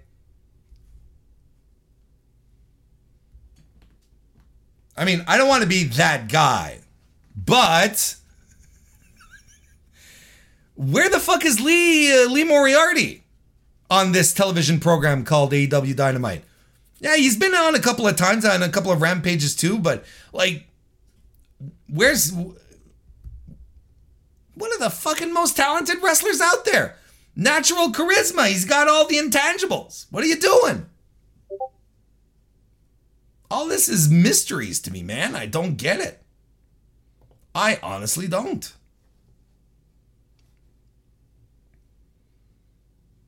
It was all right. The match was fine. It was short enough to not be offensive, but just enough for me to say, look, John Morrison, uh, it's fine. Uh, we can absolutely move on from John Morrison. And it felt like a one off. I think it's a one off. We don't even have to talk about this ever again. Backstage, we get uh, the Bucks and the Hardys who are teasing about uh, the main event later in the match, whatever. then we get Adam Page taking on Konosuke, Ta- Konosuke Takash- Takashita, because I wanted to say Takashita and there's a Takashita. Konosuke Takeshita, uh, really strong match. Really, really strong match on this one. And Adam Page, again, having another strong wrestling match. I don't know what, I honestly don't understand what people don't see in this title run. Is it because, look, I think the only reason, and this the, this was a fair argument to make. I think the only reason why anyone could be like, well, I'm a little low on Adam Page and his. I think the only reason why is because MJF's programs have eclipsed the the the, the world uh, heavyweight title picture. The thing with CM Punk, now with Wardlow, I, I, because objectively, I said this last, I think it was last week, I'll say it again. Adam Page is defeated, excuse me, well, hey, here, let's start over. He defeated Kenny Omega, super number one wrestler superstar of 2021. He defeated him to get the title. He went the distance distance with Bryan Danielson. He defeated Bryan Danielson. He defeated Lance Archer in a in a no DQ match. He defeated Adam Cole not once but twice, and now he's going off fighting CM Punk. I don't know what. How is that not an impressive resume? And you know what? All the matches delivered. And maybe the Rampage one was. Yeah. All of his matches are good. All of his matches are good. Good to great. And this was great. And Takeshita, man, I don't know how long AEW have him. I can you steal him from DDT? Can he stay? this guy rules.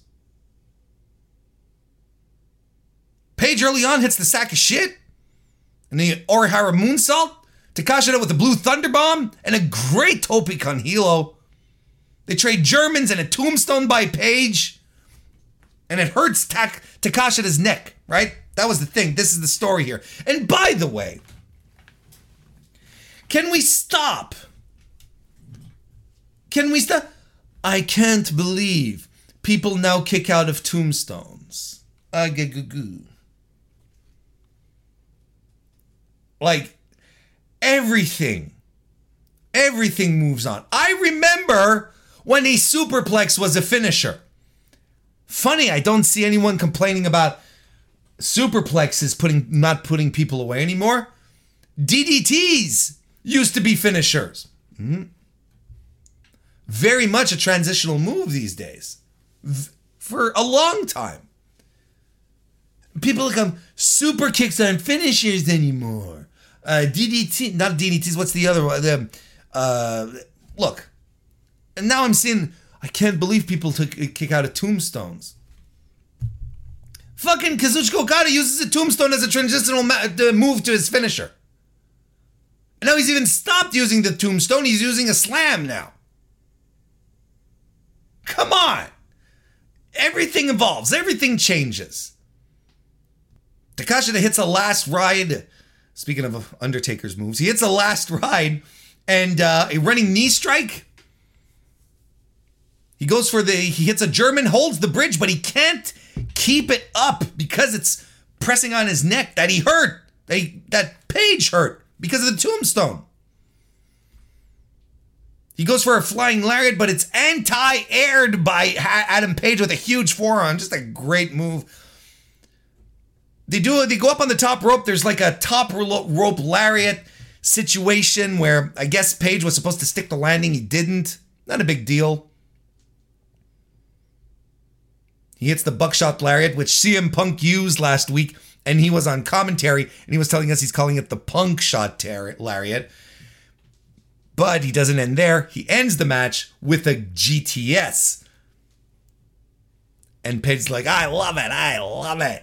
Imitation is the most sincerest form of flattery.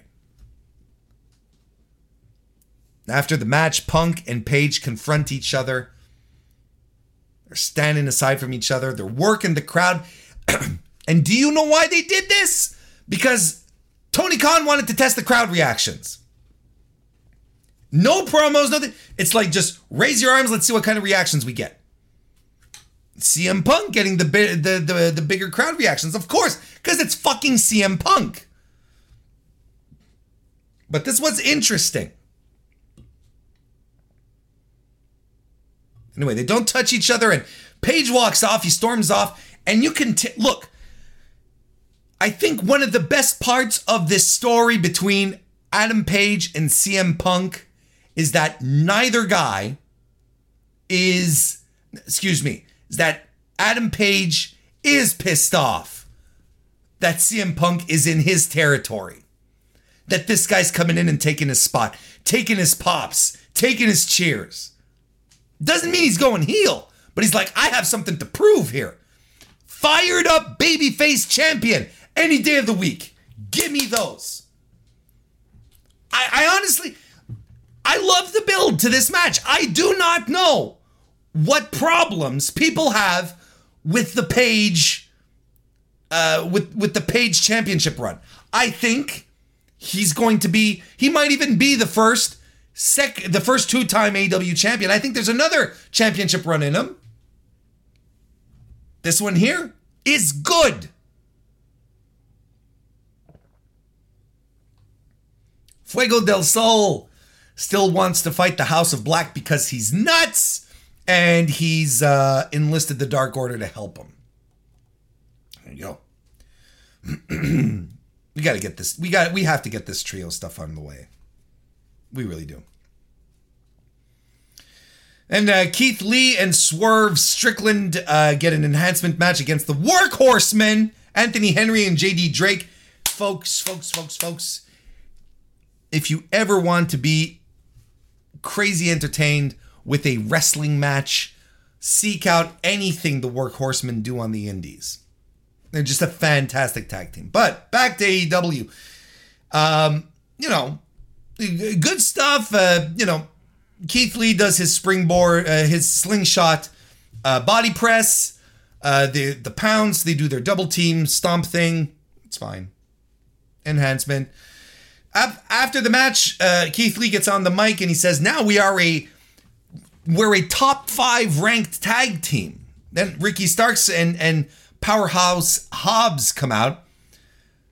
Starks gets on the mic and he says that that's enough talking, and Lee and Strickland are two of the most selfish jabronis.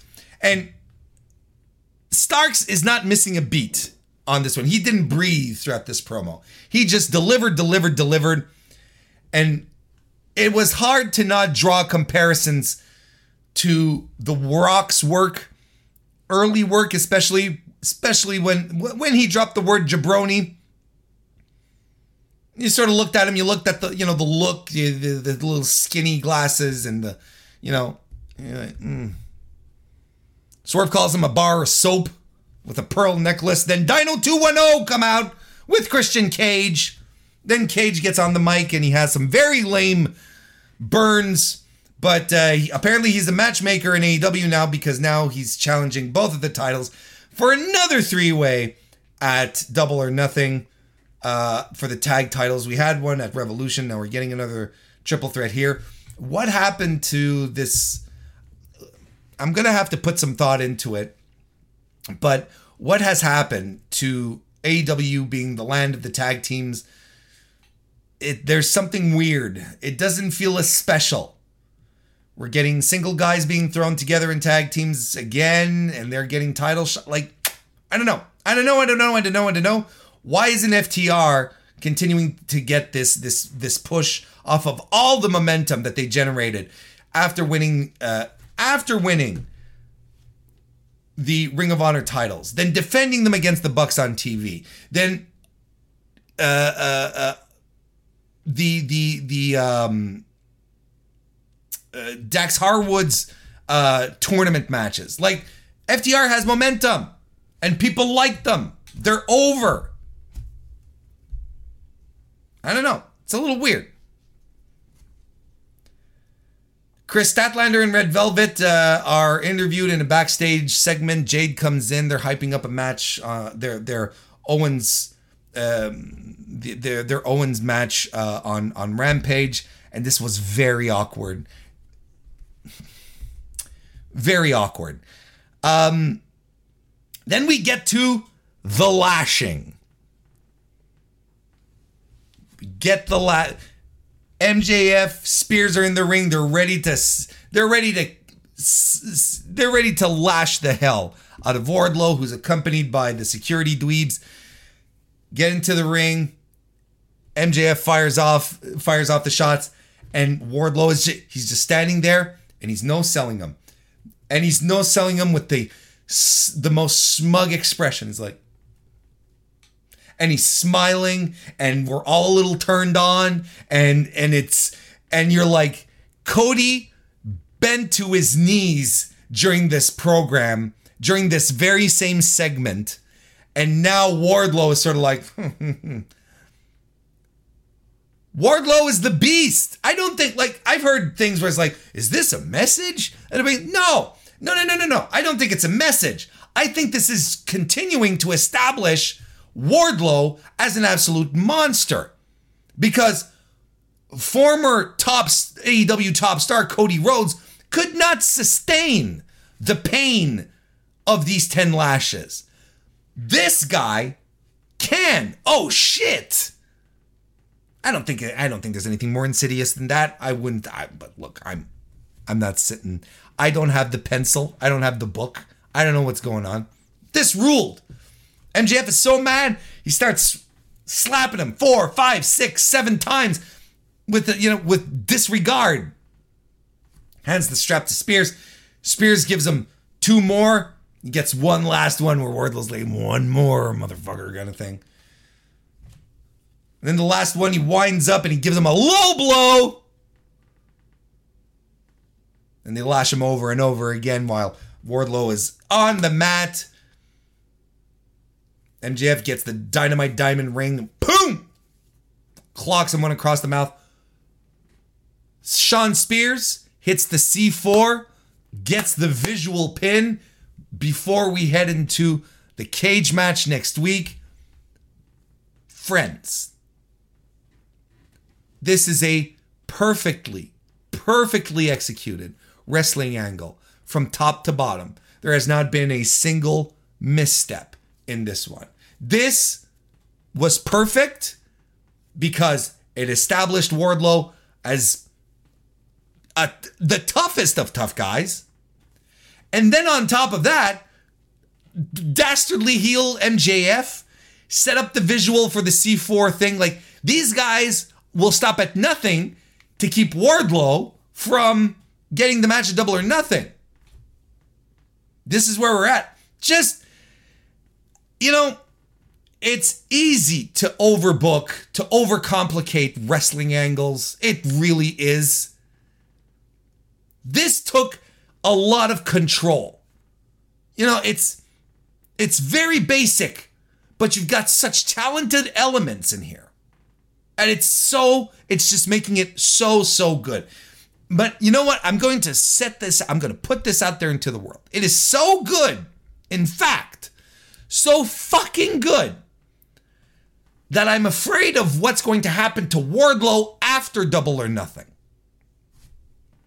I'm worried as to what's how how how well will he be booked moving forward with Double or Nothing after Double or Nothing after he beats MJF. Whoop, spoiler.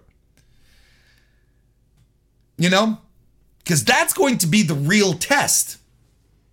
Because right now, This is coasting on an angle that started. When was when was Lord Wardlow added to the roster? 2020? Late 2019, 2020? It's been set. This is an angle that's been simmering, preparing since then. Now we're getting to this point here where it's just amazing because the components are, are all amazing. Everyone's pulling their weight, everyone's doing what's expected, and it's not going too far. It's not going overboard. We're sticking to essentials, we're creating moments. This rules. This rules. So, so far on this match, on this card, we got a fantastic match with your world champion.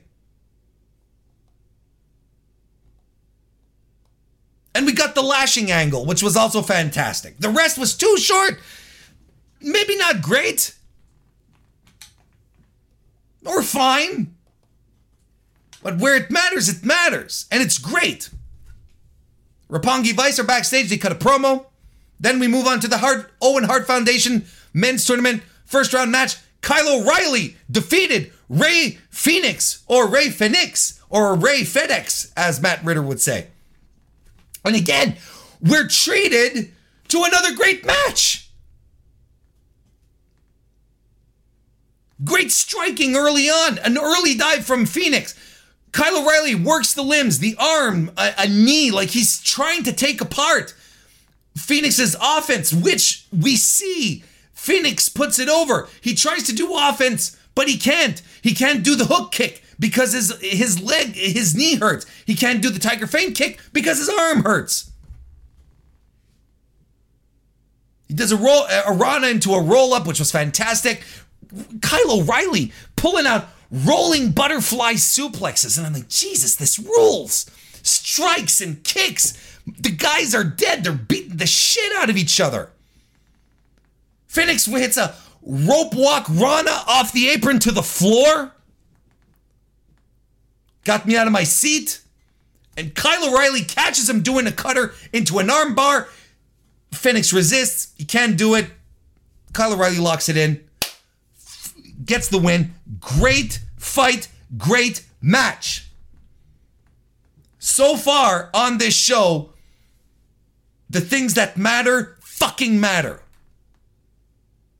All great stuff.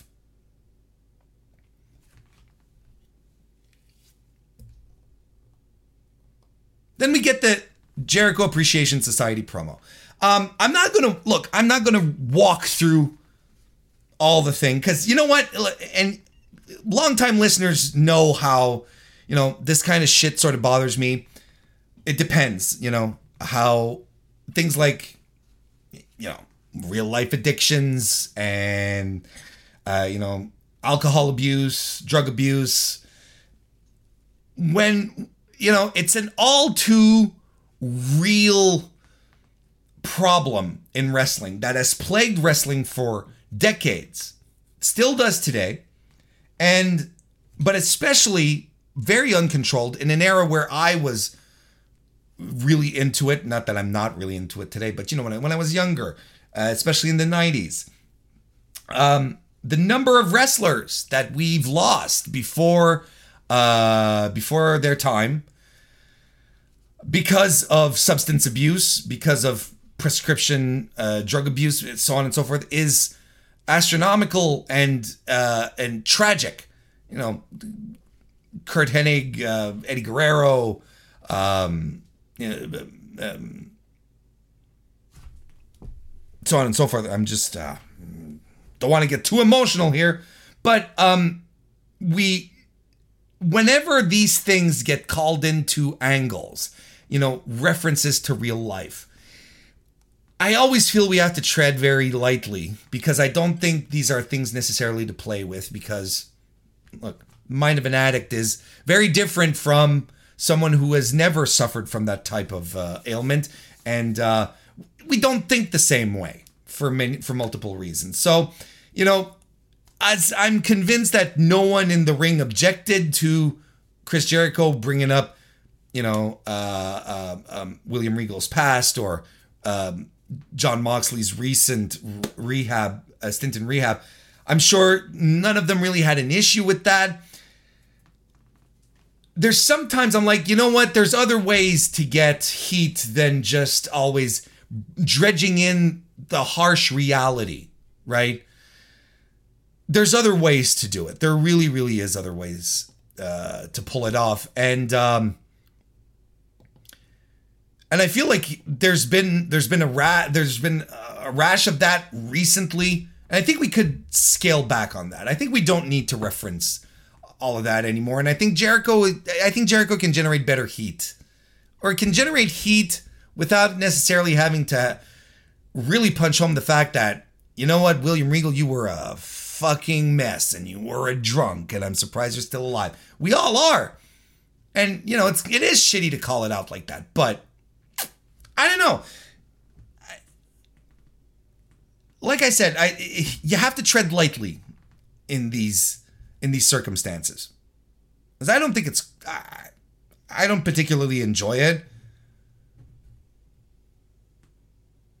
And I think last night on Dynamite, I think it was uh I think I think Jericho leaned too hardly into it, too much into it because then you get to because even on a on a purely dramatic sense like dramatic writing you're bringing up william regal's past and you know the, all the shit that he put himself through and then Jon moxley with his uh with his re- st- stunt in rehab. And then you turn to and, and you know it's very dramatic and it's very heavy and people are going oh shit this is this is harsh. And you get to Daniel Bryan, and the best he can do to Dan- excuse me, to Bryan Danielson, and the best he can do to Bryan Danielson is call him a nerd. You're like, wow, really? See, there's that dissonance there too, where you're like, there's no crescendo, there's nothing here. It sort of petered out. So, you know, yeah, see, as Kristen says, you know, it, it someone who comes out of addiction is uh comes out of that uh when they come out of it it's it's it's strength that brings them out of it, not weakness. You know? So it's it's it's very strange. Like I can I can understand referencing it, but I feel like it was leaned into a little too much. So, you know, there's some stuff in the promo that did connect, that did work, right? Um, you know, especially when Jericho was about to announce that we're challenging you guys to Stadium Stampede and Jon Moxley, you know, who is clearly my avatar, came out and said, We're not doing that sports entertainment bullshit. We want to fight. And I'm like, God, God bless you, John, because this is why I watch pro wrestling. And you know what? That's fine. If we never see a Stadium Stampede match again, I am cool with that. I'm, I'm I think that the first one was surprising and creative and whatever. I think the second one was like, okay, we've we're good here. You know, I don't think we have to run it a third time. And then the the thing I really liked about this promo, Jericho just sprinkling some doubt between Kingston and Danielson. So, oh look, you guys, you're on the same side, but you don't like each other. Remember Eddie, what uh, you remember what Eddie what Danielson said about you? You said that you were, you know, you were lazy. Oh yeah, and you remember Danielson. You remember what Kingston said that you were, you know, a, a judgmental prick. You know, and both guys sort of look at each other in the ring, and the camera shots were great. Where Kingston and Danielson sort of look at each other and like, oh, you know, and Danielson's like, I am. Yeah, yeah, sure. You know, it's like we don't, yeah, yeah, we don't like each other, but it created just enough dissent that when Eddie Kingston wanted to rush bum rush the the the heels, Danielson was pushing him away. He's like, no, no, don't do it. And then Kingston was like, what, motherfucker? And you see, look, and this is this is the difference between will they be able to coexist? Where it's you know the WWE trope where you just take you know the two people who are fighting against each other and put them in a team. These are people who actually have a history, and we're calling back on that history to do like, you know what, you guys are in a team, but you just have common enemies. You might not be friends. So it's more than just will they be able to coexist. It's now it's interesting. This is how you make this shit compelling. Two people who don't get agree who don't agree with each other. How do you get them on the same team? How do you make that dynamic work? You make it work like this. That's compelling. That's interesting because it's been set up, it's been referenced. It's not just because X is defending their title against Y in three weeks, so we're going to put him in a tag team match because what's going to happen? Sparks are going to fly. You know, now you're like, oh shit. Well done. Well done. Overall, I enjoyed the segment. Just, you know, I think Jericho could, I think Jericho can do better. Then we had the Owen Hart Foundation Women's Tournament match where Dr. Britt Baker defeated her Joker, which was Maki Itoh, who came to the ring all in smiles, singing, the, doing the the pop idol uh, thing that she does, and they hug because they used to be partners. And Ito lies lies down on her back and says, "Yeah, pin me, Britt. This is for you." But it was a trick because she rolls her up, tries to steal a win. They have a nice little back and forth, uh, and then uh, Baker rams Itoh's head in the turnbuckles, but that just fires her up, right? And she starts ramming her head into the turnbuckles. And she headbutts Britt, tornado DDT, a Kokeshi, but Baker hits a super kick, lockjaw. She wins, she advances. Fun little match. You know, character driven, Maki Itoh. I know she's not for everyone. I like her. I was entertained. Fun little match. Didn't uh, didn't overstay its welcome either. They weren't trying to put on a five star classic, but you know what? What they did do connected. Again, more good stuff on this show where everyone, a lot of people seem to to be like, "Ah, oh, this wasn't a good episode." It's very strange to me. This might be one of the reasons why people are like, "Ah, oh, it wasn't a great episode," because I feel like from this point on, everything sort of felt a little messier. Serena Deeb interrupting Tony Schiavone, saying saying you know uh, you picked Thunder Rosa to beat me, but that's the most embarrassing. So that's the most embarrassing thing you've ever said, Tony. And then I'm like Serena, he he's the guy who did the butts and seats line. I think that's the most embarrassing thing he's ever said. And she, the Dustin Rhodes comes out because he's Thunder Rosa's trainer. And she calls him a failure. She calls Dustin Rhodes a failure, saying, you know, that of all people, he should understand what she had to go through to make it in the business as a woman. And she had to have breast implants put in. She had to get her shape, her head shaped. Of course, you know, they're, they're referring to her, she's referring to her time in WWE, right? Where she was told, she was told before getting signed that she needs to get plastic surgery done if she wanted to work in the Fed, right? So she got she got a boob job. Uh, she got her head shaved, which is the straight edge society thing, you know, they were where she picked, she got picked out of the audience, you know. Because here's the thing: if I remember the story, because uh, she she, she told it on the um, unrestricted podcast. If I remember the story, she said something to the effect that um, she was in talks with WWE and she was it wasn't WWE who recommended that she get some plastic surgery done, but she did. And like two months later, she was hired, something like that. Seven weeks, two months, whatever. They hired her. And she said, you know, I had to get the breast implants put in to satisfy some old perverts. And uh, she said she had to shave her head to prove how much she wanted it and he doesn't have the balls to tell her face to face why he would pick Thunder Rosa over her. She slaps him across the face as Thunder Rosa is coming to the ring. Dustin holds her back. She drops the title. Deeb takes the title and cracks it across Thunder Rosa's head. Now, the now this is an example. If you're asking your boy, and I hope you are, because otherwise, why are you listening? This is an example of um, of the content being there, but the execution not being there. Everything that Serena Deeb said in in context, that the her story, it's great. It's great, you know, she's trying to get across the hoops that she as a woman coming up in the 2000s had to jump through just to get a job in wrestling as a wrestler, to be taken seriously, right? That's what she's trying to convey. But she's not she's not great on the mic.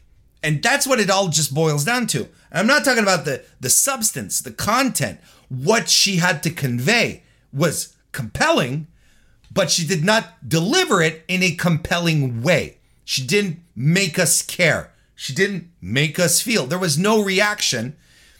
And I I question, especially after the promo off that she and, and Thunder Rosa had a, couple of weeks ago. I wonder why anyone thought, let's give Serena the mic again, because that wasn't great. Why would you double down on it? Why did Serena Deeb get over in the first place? And this is this is where I think that AEW is guilty of trying to overthink their booking here. Why did Serena Deeb get over in the first place? Being a mean, dastardly heel, beating up crowd favorite Hikaru Shida, using dastardly ways, but also being a fucking good wrestler in the meantime. And then doing the Serena Deeb challenges. That's how she got over as a heel by just beating the shit out of people and being good at it, right? So why isn't she doing that in her lead up to her match with Thunder Rosa? Because there's nothing in this promo that she did tonight, last night, excuse me, that really ignited anything more in this feud. There's nothing that was, there's nothing that went forward. I'm sort of like, I, if anything, it's cooled me off a little bit. I'm like, well, all right. If I didn't know that both of these women could wrestle up a storm, I'd be like, well,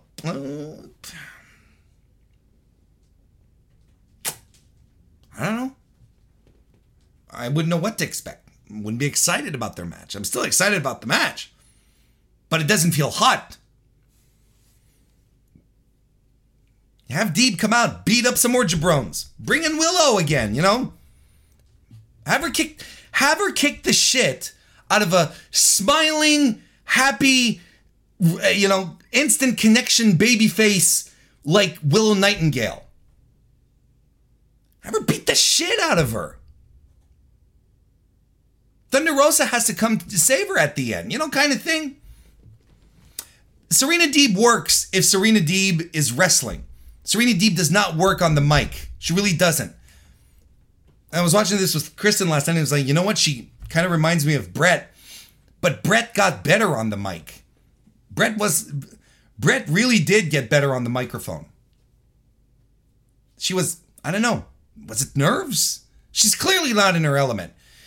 So, weird, weird instance here of AEW, I find overthinking the booking here a lot. And you know what? I love Thunder Rosa. I love her to death, but I think she's she's in the same boat. I think she gets over when she wrestles. I think that's her. These are these are wrestlers, and and and in the build up to this match, they are not wrestling. They could easily do New Japan style tag team matches, you know, where the champion and the challenger are in the, you know, are in uh, are in the ring, you know, and you have two other allies that that are in there and two people that can eat a pin. That that works. These are all things that can work. Yeah, what if she did? What if she had beat up Dustin, right? What if she had just low blowed him? The next thing you know, wraps him in a serenity lock, and you're like, holy shit. This is something we'd be talking about today. We'd like, did you see? Did you see that? Now it's like, uh,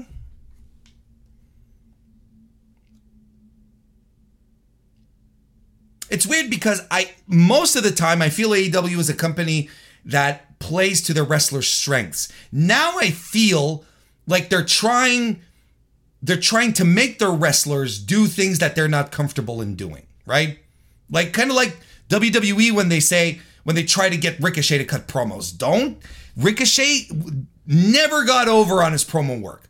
And that's not why he got over in the first place. Cuz he's a badass wrestler, a genius. But he cuts promos, he sinks. Don't have him cut promos in the first place. And then the main event Owen Hart Foundation men's tournament semi-final match. Adam Cole defeated Jeff Hardy. He moves on. Um, and this was rushed. Okay, and, and I don't know exactly what happened when. I don't know exactly what happened when, but if we are eight minutes to the end of the show, like if it's te- it's nine fifty two p.m. Eastern time we're eight minutes in, the match starts, and we get a commercial break in those eight minutes. Something happened on the show. Something was mistimed. If you had one more ad spot that you had to throw in there, something happened on that show. And we had to rush the main event. Now, that being said, I think the fact that we had to rush through the match protected Jeff Hardy. I think it was fine. Adam Cole won. I think it's the right guy who did win. And the match was the match was doubly rushed because they had a big nitro esque um, uh, uh, uh, beat down um, uh, uh, angle to finish it off, where the elite come out to beat up on the Hardys, and um, you know it's like, all right. And you know what? I like I like the uh, this is what I really really like uh AEW dynamites that finish on this chaos and commentary is like you know a, oh it's chaos it's bedlam and then camera cuts it really does remind me of old nitros that would finish and you'd have Tony Schiavone you know going like you know it's like there's people everywhere it's chaos what's gonna happen next week and then you know everything just like goes black. I love it. I like that kind of stuff. I like I, I like the ending. I think the fact that since everything was rushed at the end, I think it benefited the match. I don't think a 15 minute Jeff Hardy match is anything I wanted to see. Uh, Adam Cole won, right guy going forward. Now, the big discussion right now is who is going to face Adam Cole at Double or Nothing? Is it going to be Kyle O'Reilly or is it going to be Samoa Joe? If you ask me, and I know a lot of people are like, Kyle O'Reilly, Kyle O'Reilly. I think it's Samoa Joe.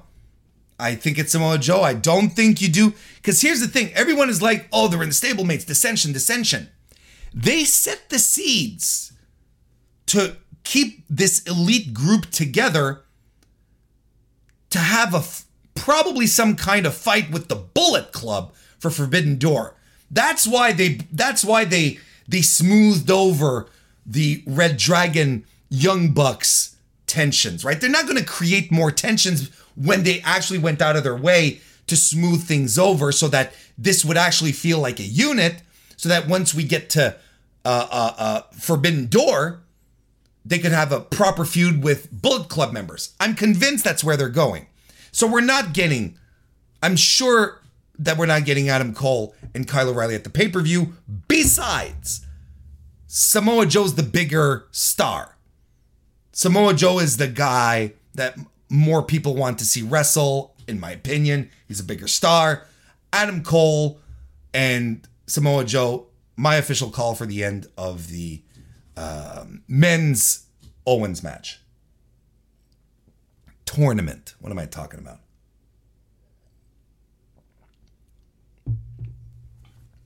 There you have it, folks. So, look, I thought this was a good dynamite.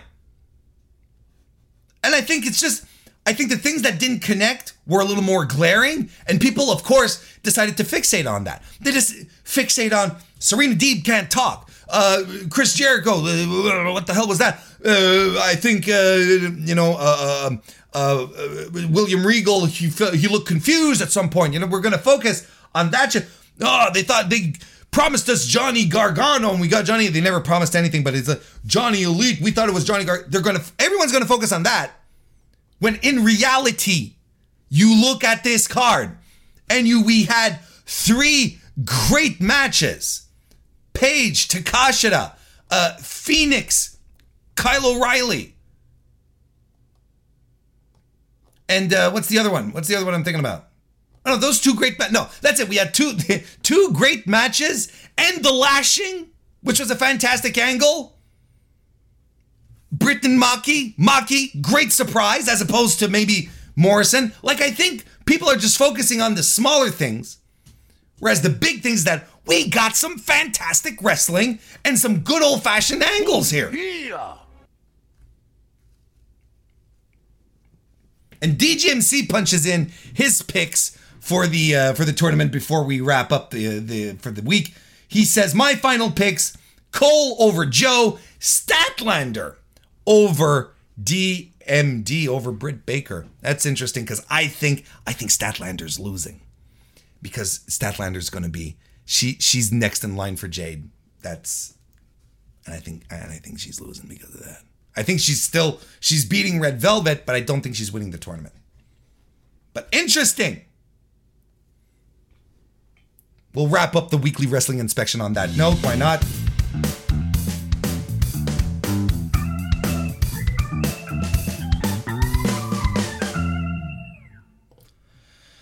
Woo, folks! Thank you so much for coming out tonight. I'm gonna.